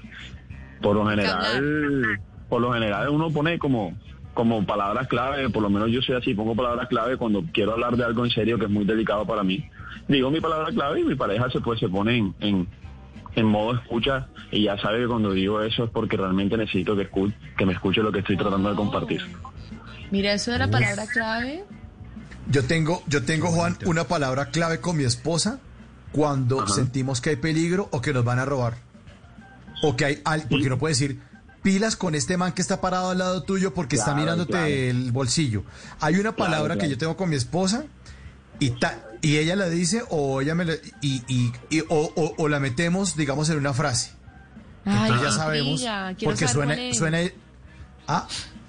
porque usted me va a robar, María. No, usted me va a robar, María, y te la oye. A mí me pasó una situación de peligro aquí en Barranquilla junto con ella. También precisamente tenemos como el mismo esquema de una palabra clave para el tema de seguridad. Mira tú, Sabina se usa. Y estando aquí en Barranquilla, una vez bajándonos de un taxi, así de la nada se iban a montar otras dos personas sin bajarnos, entonces la palabra clave la dijimos y le dijimos al señor que arrancara enseguida porque ese movimiento ahí estuvo peligroso, pero sí, es verdad lo que dice, lo que dicen ustedes, que la palabrita clave siempre ayuda a full. Sí. Y siempre, o uno la dice en una frase, porque a veces la palabra clave no cuadra con el contexto, dice, ¿por qué está diciendo eso? Entonces, ella nos pregunta. Buenísimo, ¿tú de qué hablas? Pero, Mauricio, ¿qué estás diciendo? La verdad, la palabra clave es un madrazo. No me tiras, no. Es que yo te digo. ¡Pégalo!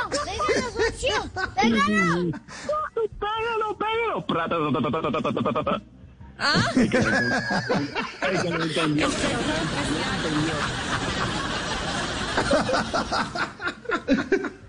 Ay, qué divertido esto. Bueno, Juan, ¿entonces qué? No, hombre, nada, invitarlos por el carnaval de Barranquilla, nada más que vengan ahí y me sigan ahí en Twitter y cuando quieran venir a Barranquilla, bienvenidos por acá para el carnaval. Una enmaicenada.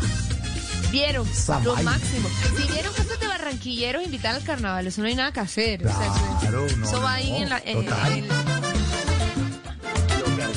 que el carnaval de Barranquilla es lo máximo. Amo esa ciudad. Y no solo se viven de día.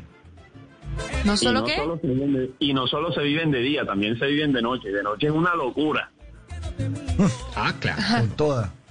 Que sí que... Pero el carnaval del año entrante va a estar con tapabocas, ¿será? No, yo en lo personal ni viajo ni carnavaleo por lo menos hasta 2 años. Por aquí me voy metiendo como el rey del carnaval. Esa va a ser nuestra realidad. Yo también veo que la vaina va por ahí. Como el rey del carnaval. Vamos a ver. Pero como todo, paciencia, hacer las cosas bien para poder disfrutar de eso rápido. Totalmente, eso es cierto, Juan. Eso es cierto. Están ustedes muy juiciosos los barranquilleros, porque fíjense que ya bajaron las cifras, la vaina estaba alarmante, pero ya se está calmando y ya, vamos a lograrlo. Aquí toca que todos nos pongamos las pilas y poner cada uno de su parte. Yo me cuido, yo te cuido. Así funciona. Así es. Oiga, Juan, le agradecemos muchísimo su llamada. Le mandamos un abrazo, no caluroso, porque en Barranquilla en este momento están como en 27 grados. No, le mandamos esta noche hace frito, está frito hoy. ¿Sí? Sí, hace fresquito. ¿Llovió o qué? Llovió en la tarde. Uy, pero es que a veces llueve en Barranquilla y después empieza a subirse el vapor del... Uf. Pero eso pasa, no, pero eso pasa cuando serena. Cuando serena hay calor, pero cuando llueve, después de no hay calor. Ah, bueno, están a 26 grados en este momento en Barranquilla. Barranquilla me registra 26 grados. Y Bogotá, 11 grados.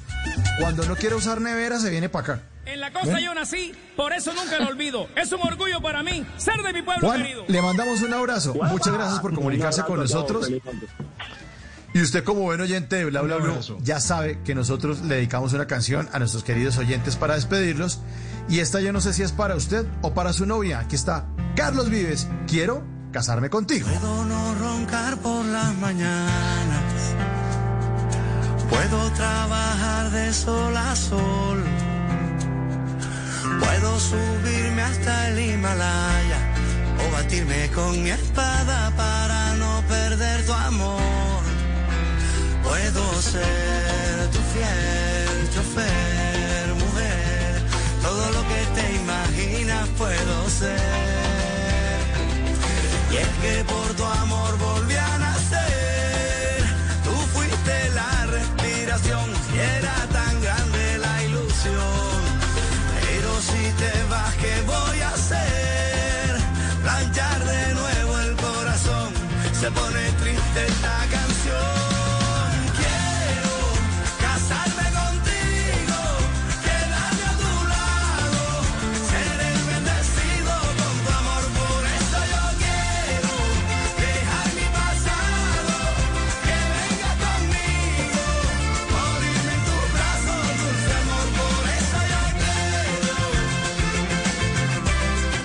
...12:46... Los oyentes de Bla Bla Blue son lo máximo. Son lo máximo. Qué qué calidad de oyentes los que tenemos.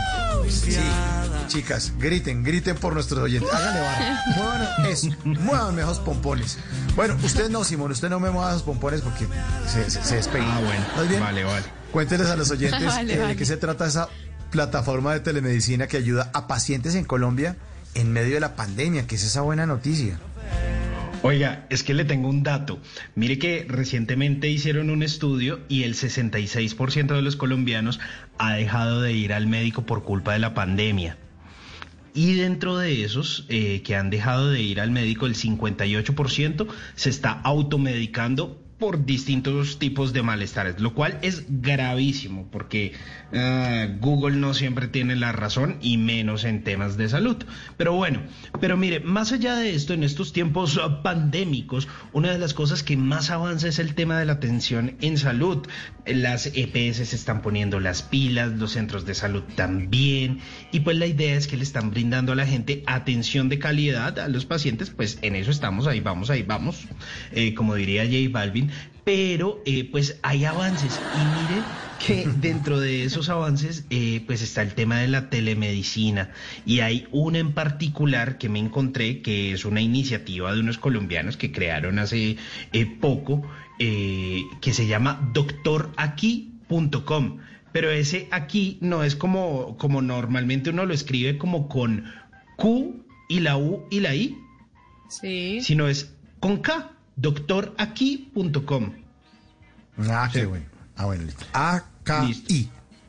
DoctorAquí.com. Bien. Exacto. Entonces, mire, de pronto si usted necesita una cita en especial, pero entonces no se la están dando, si necesita que lo revisen, pero entonces no, es que la cita está como demorada, que es que le da miedo ir al hospital, pero entonces usted necesita hablar con el especialista, pues esta gente, estos colombianos se crearon esta plataforma para... darle a la gente citas médicas a través de videollamadas. Entonces usted dice, no sé, Mauricio, tiene un dolor de espalda y entonces está necesitando un fisioterapeuta. Buenísimo. o necesita un internista, o bueno, qué sé yo, tantas cosas que le pueden pasar a uno. Entonces usted entra a esa plataforma y busca la especialidad que necesita y ahí lo atienden, sin salir de casa, fácil, rápido. Si de pronto tienen que ir a su casa, pues ya miran, obviamente con todos los protocolos, pero entonces está muy interesante esta plataforma que se está encargando de hacer telemedicina. DoctorAquí.com, se las dejo ahí en mis redes sociales, ahí en @HernandezSimón. Bueno, perfecto. 1249-316-692-5274 es la línea de Bla Bla Blue. María, por favor, si nombramos el teléfono, ya llaman de una. Por favor, María, conteste. A ver, ¿quién es? Bueno, 12:49 de la mañana, ¿de dónde nos llaman y con quién tenemos el gusto de hablar? Sí, buenas noches. Hablas con Eduardo de aquí de Suba. Eduardo, estábamos cerquita aquí en Bogotá. ¿Cómo estás? ¿Cómo vas en la noche de hoy? Bien, bien, sí, señora, aquí trabajando, juiciosos, escuchándonos todos los días, porque trabajo todos los días de noche, entonces... Somos escucho. Tu compañía. Sí, prácticamente todo el día, las emisoras de por la mañana, por la tarde y por la noche, y todos los programas, y desde muchos años ya, desde que estaba Luna Blue, altavoz, y ahorita... Oh, buen oyente. Y ahora Bla Bla Blue. Sí, sí, sí. Eduardo, también, ¿y usted qué hace? ¿En qué trabaja de noche? Cuido aquí una finca que queda aquí pegada a Suba. ¿Por Cota? No, aquí por Suba, por los lados de Fontanar, hacia el lado del río Bucaramanga. Ah, para el otro lado, para el otro lado. Sí, sí, sí, sí. ¿Y la finca de qué es? Exacto. Sí, yo de domingo a domingo me toca a mí igual, sino que hay de lunes a jueves y ya que uno desparchado, porque ya... Queda desparchado. Claro, eso no saben ni qué escuchar, porque ya ni ningún lado colocan nada bueno que les vaya. Y pues qué belleza. Ojalá hubiera que quieran cualquier programa los fines de semana, no sé, o algo que... Vamos a ver, también sí, nos va a tocar. La repetición de Voz Populi la escucho después y... Sí. Sí, la escucho desde que estaba Tata, la Pineda, todo eso. No, usted buen oyente. Eduardo, ¿y su finca de qué es? ¿Es una finca de recreo, de cultivos, de ganado, de qué es?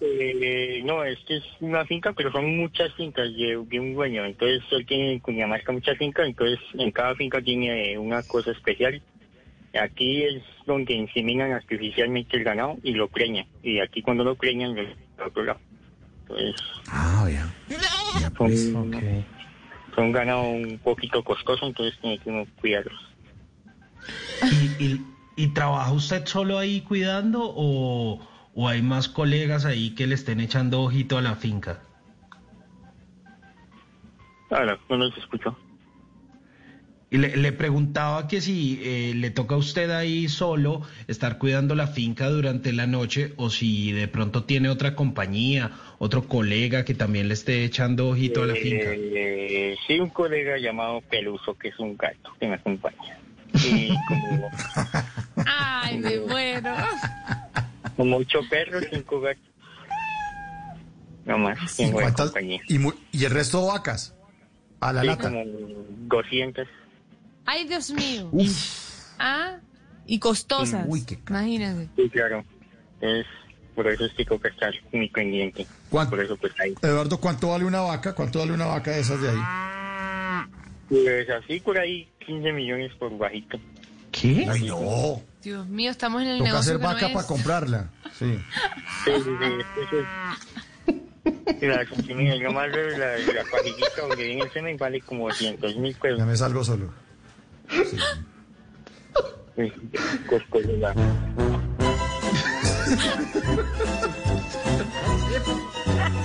la hora ya, no, pues. Esta es la hora del humo. Oiga, Eduardo. ¿Y entonces qué? ¿Todos los días cuentan las vacas? ¿Eduardo? ¿Aló? Sí, aló. ¿Y entonces todos los días por la mañana que les toca contar las vacas? No. Eso es por lo general cuando las van a inseminar, como entran en celo, las lleva uno a un corral y ahí las inseminan, entonces ahí cuando las saca uno las cuenta, pero eso por lo general no siempre permanece en el potrero.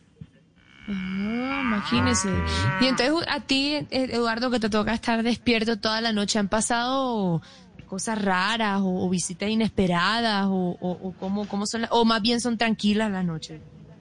Pues en términos de seguridad, pues sí, a veces es por los indigentes, los nieritos, por ahí que vienen a fumar o así, cosas paranormales, y pues por ahí han pasado, pero pues ya uno se acostumbra. ¿Cómo? ¿Cómo así que uno se acostumbra? Sí, pues aquí hay un bosquecito, entonces ahí hay como unas brujas, dicen. ¿Y qué tal la tranquilidad con la que lo cuenta? Pero fresco está. ¿Y las brujas qué le hacen? ¿Lo molestan? No, usted las ve encima de los árboles y es como un pájaro gigante. Y la idea es no tenerle miedo. ¿Y qué? Pero la idea es no tenerle miedo. Si usted no tiene temor o usted no tiene nada que ver, entonces no se meten con usted. No se meten con uno. Sí, pues es que ella por ahí tiene una amistad que ella vive eso, mejor dicho, de la brujería, entonces me ha explicado cosas sobre eso, entonces... Ah, okay. Pero usted está muy tranquilo para esa brujería. Sí, okay. Yo estaría... No. No, pues yo estaría entre las vacas. Entonces, pues ya he pasado por varias situaciones. Tuve un accidente donde duré como 3 días en coma, entonces... ¿Ah? Ya sé que se experimentan cosas con las vacas. ¿Y qué le pasó? ¿Fue algo con las vacas? No, me arrolló un carro y me tuve un trauma craneoencefálico y tengo un poco de platina en la cabeza. O sea que usted tuvo una segunda oportunidad, porque lo oigo muy bien. Sí, claro, pues, ya, afortunadamente, sí, señora. Wow, imagínese, qué bueno que ya puede estar bien para contar lo de las brujas y de pronto eso como que le quitó el miedo, ¿no? Porque haber estado ahí en esa en coma y todo, quedó valiente. Sí, claro, y aunque todos los días llamo y hasta hoy se me dio. Ah. Qué bueno, aunque qué bueno. Bueno, se me dio una bruja. No, hombre. No me pongan a invocarlas. Porque aparecen es los del cajón. Eduardo, muchas gracias por comunicarse con nosotros aquí en Bla Bla Blue. Una última cosita. Nos dejó... Señor, cuéntelo. Yo vi que adiviné la canción esa de Lamento Boliviano.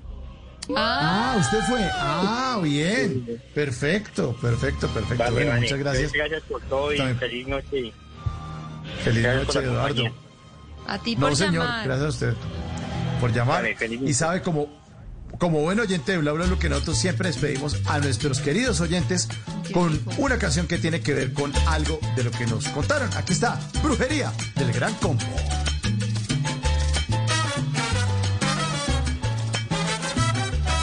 Bla Bla Blue. Conversaciones para gente despierta.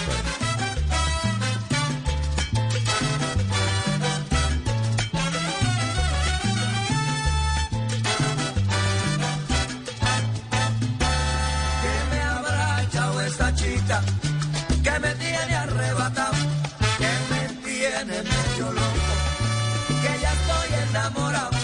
Quizás eran sus ojitos, o tal vez su caminado, o quizás esas cositas que en su casa ella me ha dado.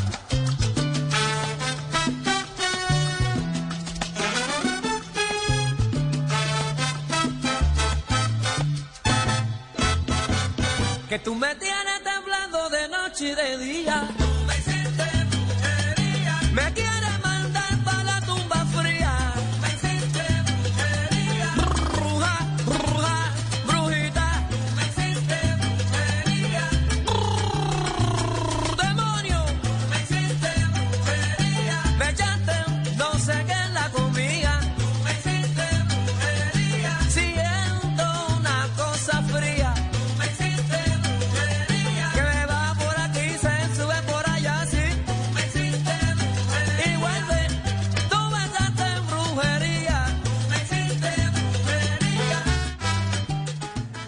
Pues así hace uno cuando está en Suba, en una finca hace... Porque el frío que hace allá, o sea, si aquí en Bogotá estamos a 11 grados, Suba, que es una de las localidades de Bogotá, pero ya es, hay mucha gente, viven 2 millones de personas para los oyentes que están fuera de Bogotá. Es una de las localidades de Bogotá, pertenece a Bogotá, usted no se ha salido de Bogotá, está en Suba, pero después empiezan a acabarse las casas y los edificios y empiezan a ver esas fincas como la que trabaja Eduardo, nuestro oyente que está allá cuidando en medio de esa brujería. Bueno, llegamos al final de Bla Bla Blue. Muchas gracias a todos por su sintonía. María, muchas gracias por las canciones que nos trae, están muy chéveres, por haber invitado a su amiga Linda Palma en esos consejitos tan buenos para que la vida sea más linda, las instrucciones para que la vida sea más linda, y que tenga feliz noche. Chao, María. Mauro, gracias a ti, a todos los oyentes. Sí, Linda, espectacular. Nos invita a escribir para poder superar el pasado y aceptarlo. Y no quería que se acabara sin mandarle saludos a un oyente que escribió aquí, Pedro Luis. Puedo morir de felicidad si hoy María McCausland me saluda en Bla Bla Blue. Pues Pedro Luis, te saludo, pero o sea, no te vayas a morir. No, para que mañana, para que no te vayas a morir, no, pero te saludo. Sí, no. No todo es romántico. Es que de Control Master creen que María... No. Eso, déjeme la brujería. No, María es una mujer. Pero, seria, ¿cómo es que llama su novio? Perdón, su oyente. ¿Qué tal? Pedro Luis. Pedro Luis. Ah, bueno, un saludo para Pedro Luis. Y un saludo también para Simón Hernández. Muchas gracias, Simón. Un abrazo, Mauricio, María, Pedro, a todo nuestro equipo de trabajo, a nuestros oyentes. Bueno, aquí estamos firmes. Mañana nos escuchamos también con otros daticos, buena música y muy buena onda aquí en Bla Bla Bla. Sí, señor. Mañana es, o bueno, ya es hoy porque ya es jueves. Jueves de Numeral TVT. Les tenemos comedia a domicilio. Viene Tato Devia. Esos jueves de comedia a domicilio. O sea, que alisten esa mandíbula porque nos vamos a reír con Tato, no se imaginan. Y es jueves de TVT, vamos a recordar telenovelas colombianas. Hicimos un top 10 de unas novelas colombianas para recordar también en nuestros jueves, para recordar jueves de TVT, Numeral TVT. Y obviamente las llamadas de todos ustedes después de las 12 de la noche. Así que el programa también va a estar potente desde las 10 de la noche. Le agradecemos también a Vlado, nuestro invitado de la primera hora, por supuesto a Linda Palma, a nuestros queridos oyentes, a Mario Vázquez allá en Houston, Texas, a Juan en Barranquilla y a Eduardo en Suba. Y obviamente al Control Master, los que meten las gotas, el ataúd, ese señor se llama Ricardo Acevedo, que mete y mete la cabra esa, yo no sé por qué mete la cabra. Mete una cabra y no sé dónde saca. Esa vaina ahí, güey. Él está sentado al lado de Diego Garidello, que es nuestro productor, y hacen posible que este programa salga al aire. A todos, muchas gracias. Viene Javier Segura. Sí, yo digo salga al aire, te ponen un sonido de puerta. Perfecto. Y ahora se cierra la puerta. Bueno, ya nos vamos, no más. Viene Javier Segura con voces y sonidos. Mi nombre es Mauricio Quintero y nos encontramos a las 10 de la noche aquí en Bla Bla Blue. Chao, un abrazo para todos.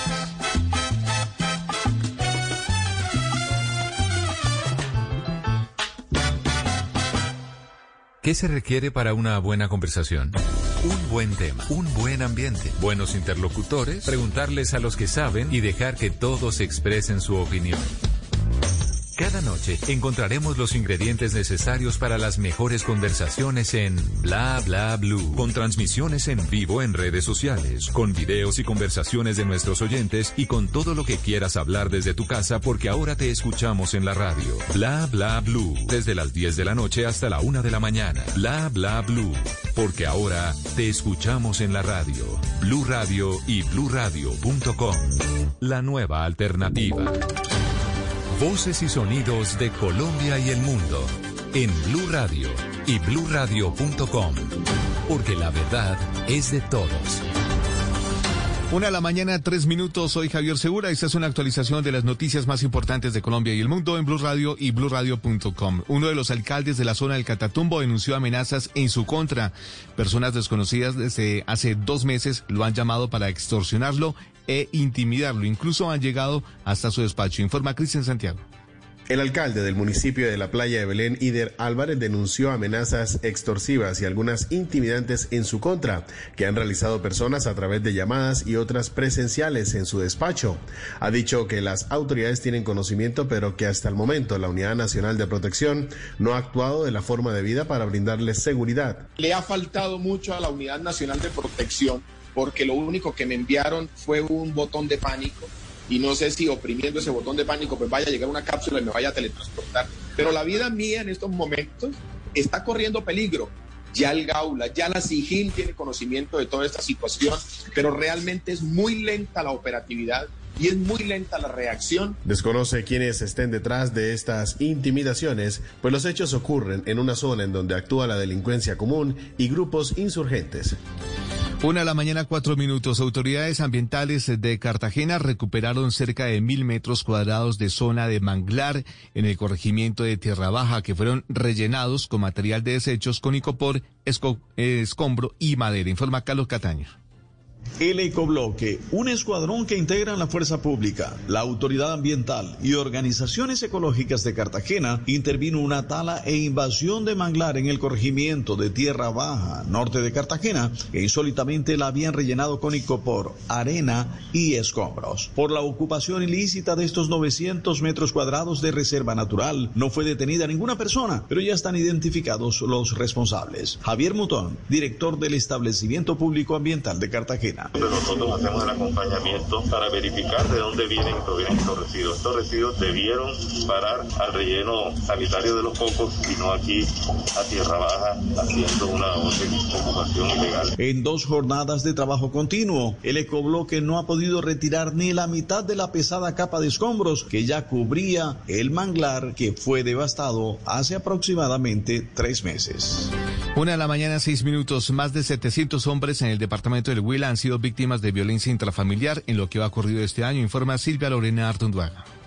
El último informe del Sistema de Vigilancia en Salud Pública, Civigila, reveló importantes cifras sobre un tipo de violencia del que poco se habla, el maltrato contra los hombres. De acuerdo con Claudia Maya Perdomo, jefe de la Oficina Asesora para la Mujer, Infancia, Adolescencia y Asuntos Sociales del Huila, durante los primeros 6 meses del año se denunciaron 2.441 casos de violencia intrafamiliar, donde en 747 las víctimas son hombres. Hemos tenido casos de violencia en el que la víctima es el hombre y la agresora es la mujer. En lo que va corrido del presente año se han reportado 747 casos de violencia hacia el hombre y llama la atención que este fenómeno se presenta sobre todo en el adulto mayor de 65 años hacia adelante. Según las denuncias, la violencia física seguida de negligencia y abandono son las que más se registran en el Huila.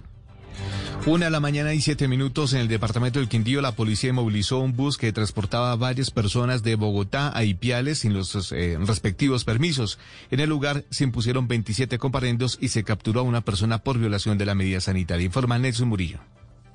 En la vía que conduce de Calarcá a Cajamarca, la policía sorprendió a un bus lleno de personas que viajaban hacia Ipiales, Nariño, sin ningún permiso. El comandante de la policía en el Quindío, coronel José Ramírez, se refirió al caso. El último caso más reciente es el de un ciudadano capturado por transportar en un bus a 42 personas, incumpliendo los protocolos de bioseguridad y sin portar el permiso de movilización. Hay que mencionar que estas personas venían con destino desde la ciudad de Bogotá hacia la ciudad de Ipiales, en Nariño.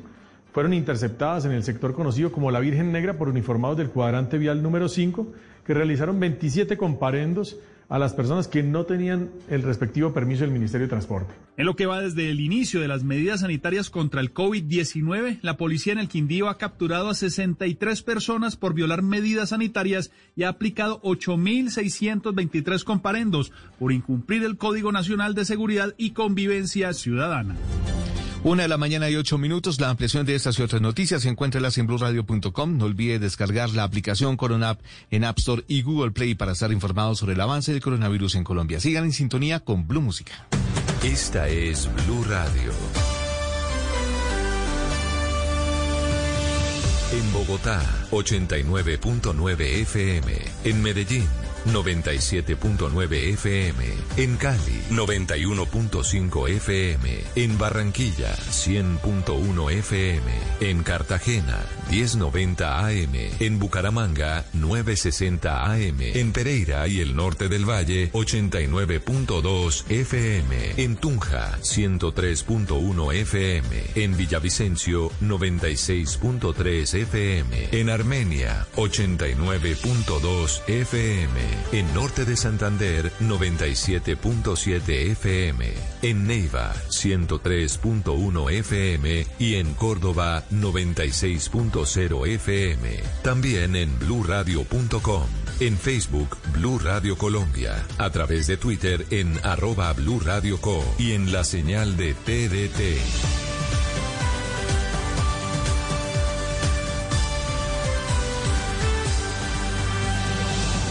Blue Radio, la nueva alternativa. El mundo nos está dando una oportunidad para transformarnos, evolucionar la forma de trabajar, de compartir y hasta de celebrar. Con valentía, enfrentar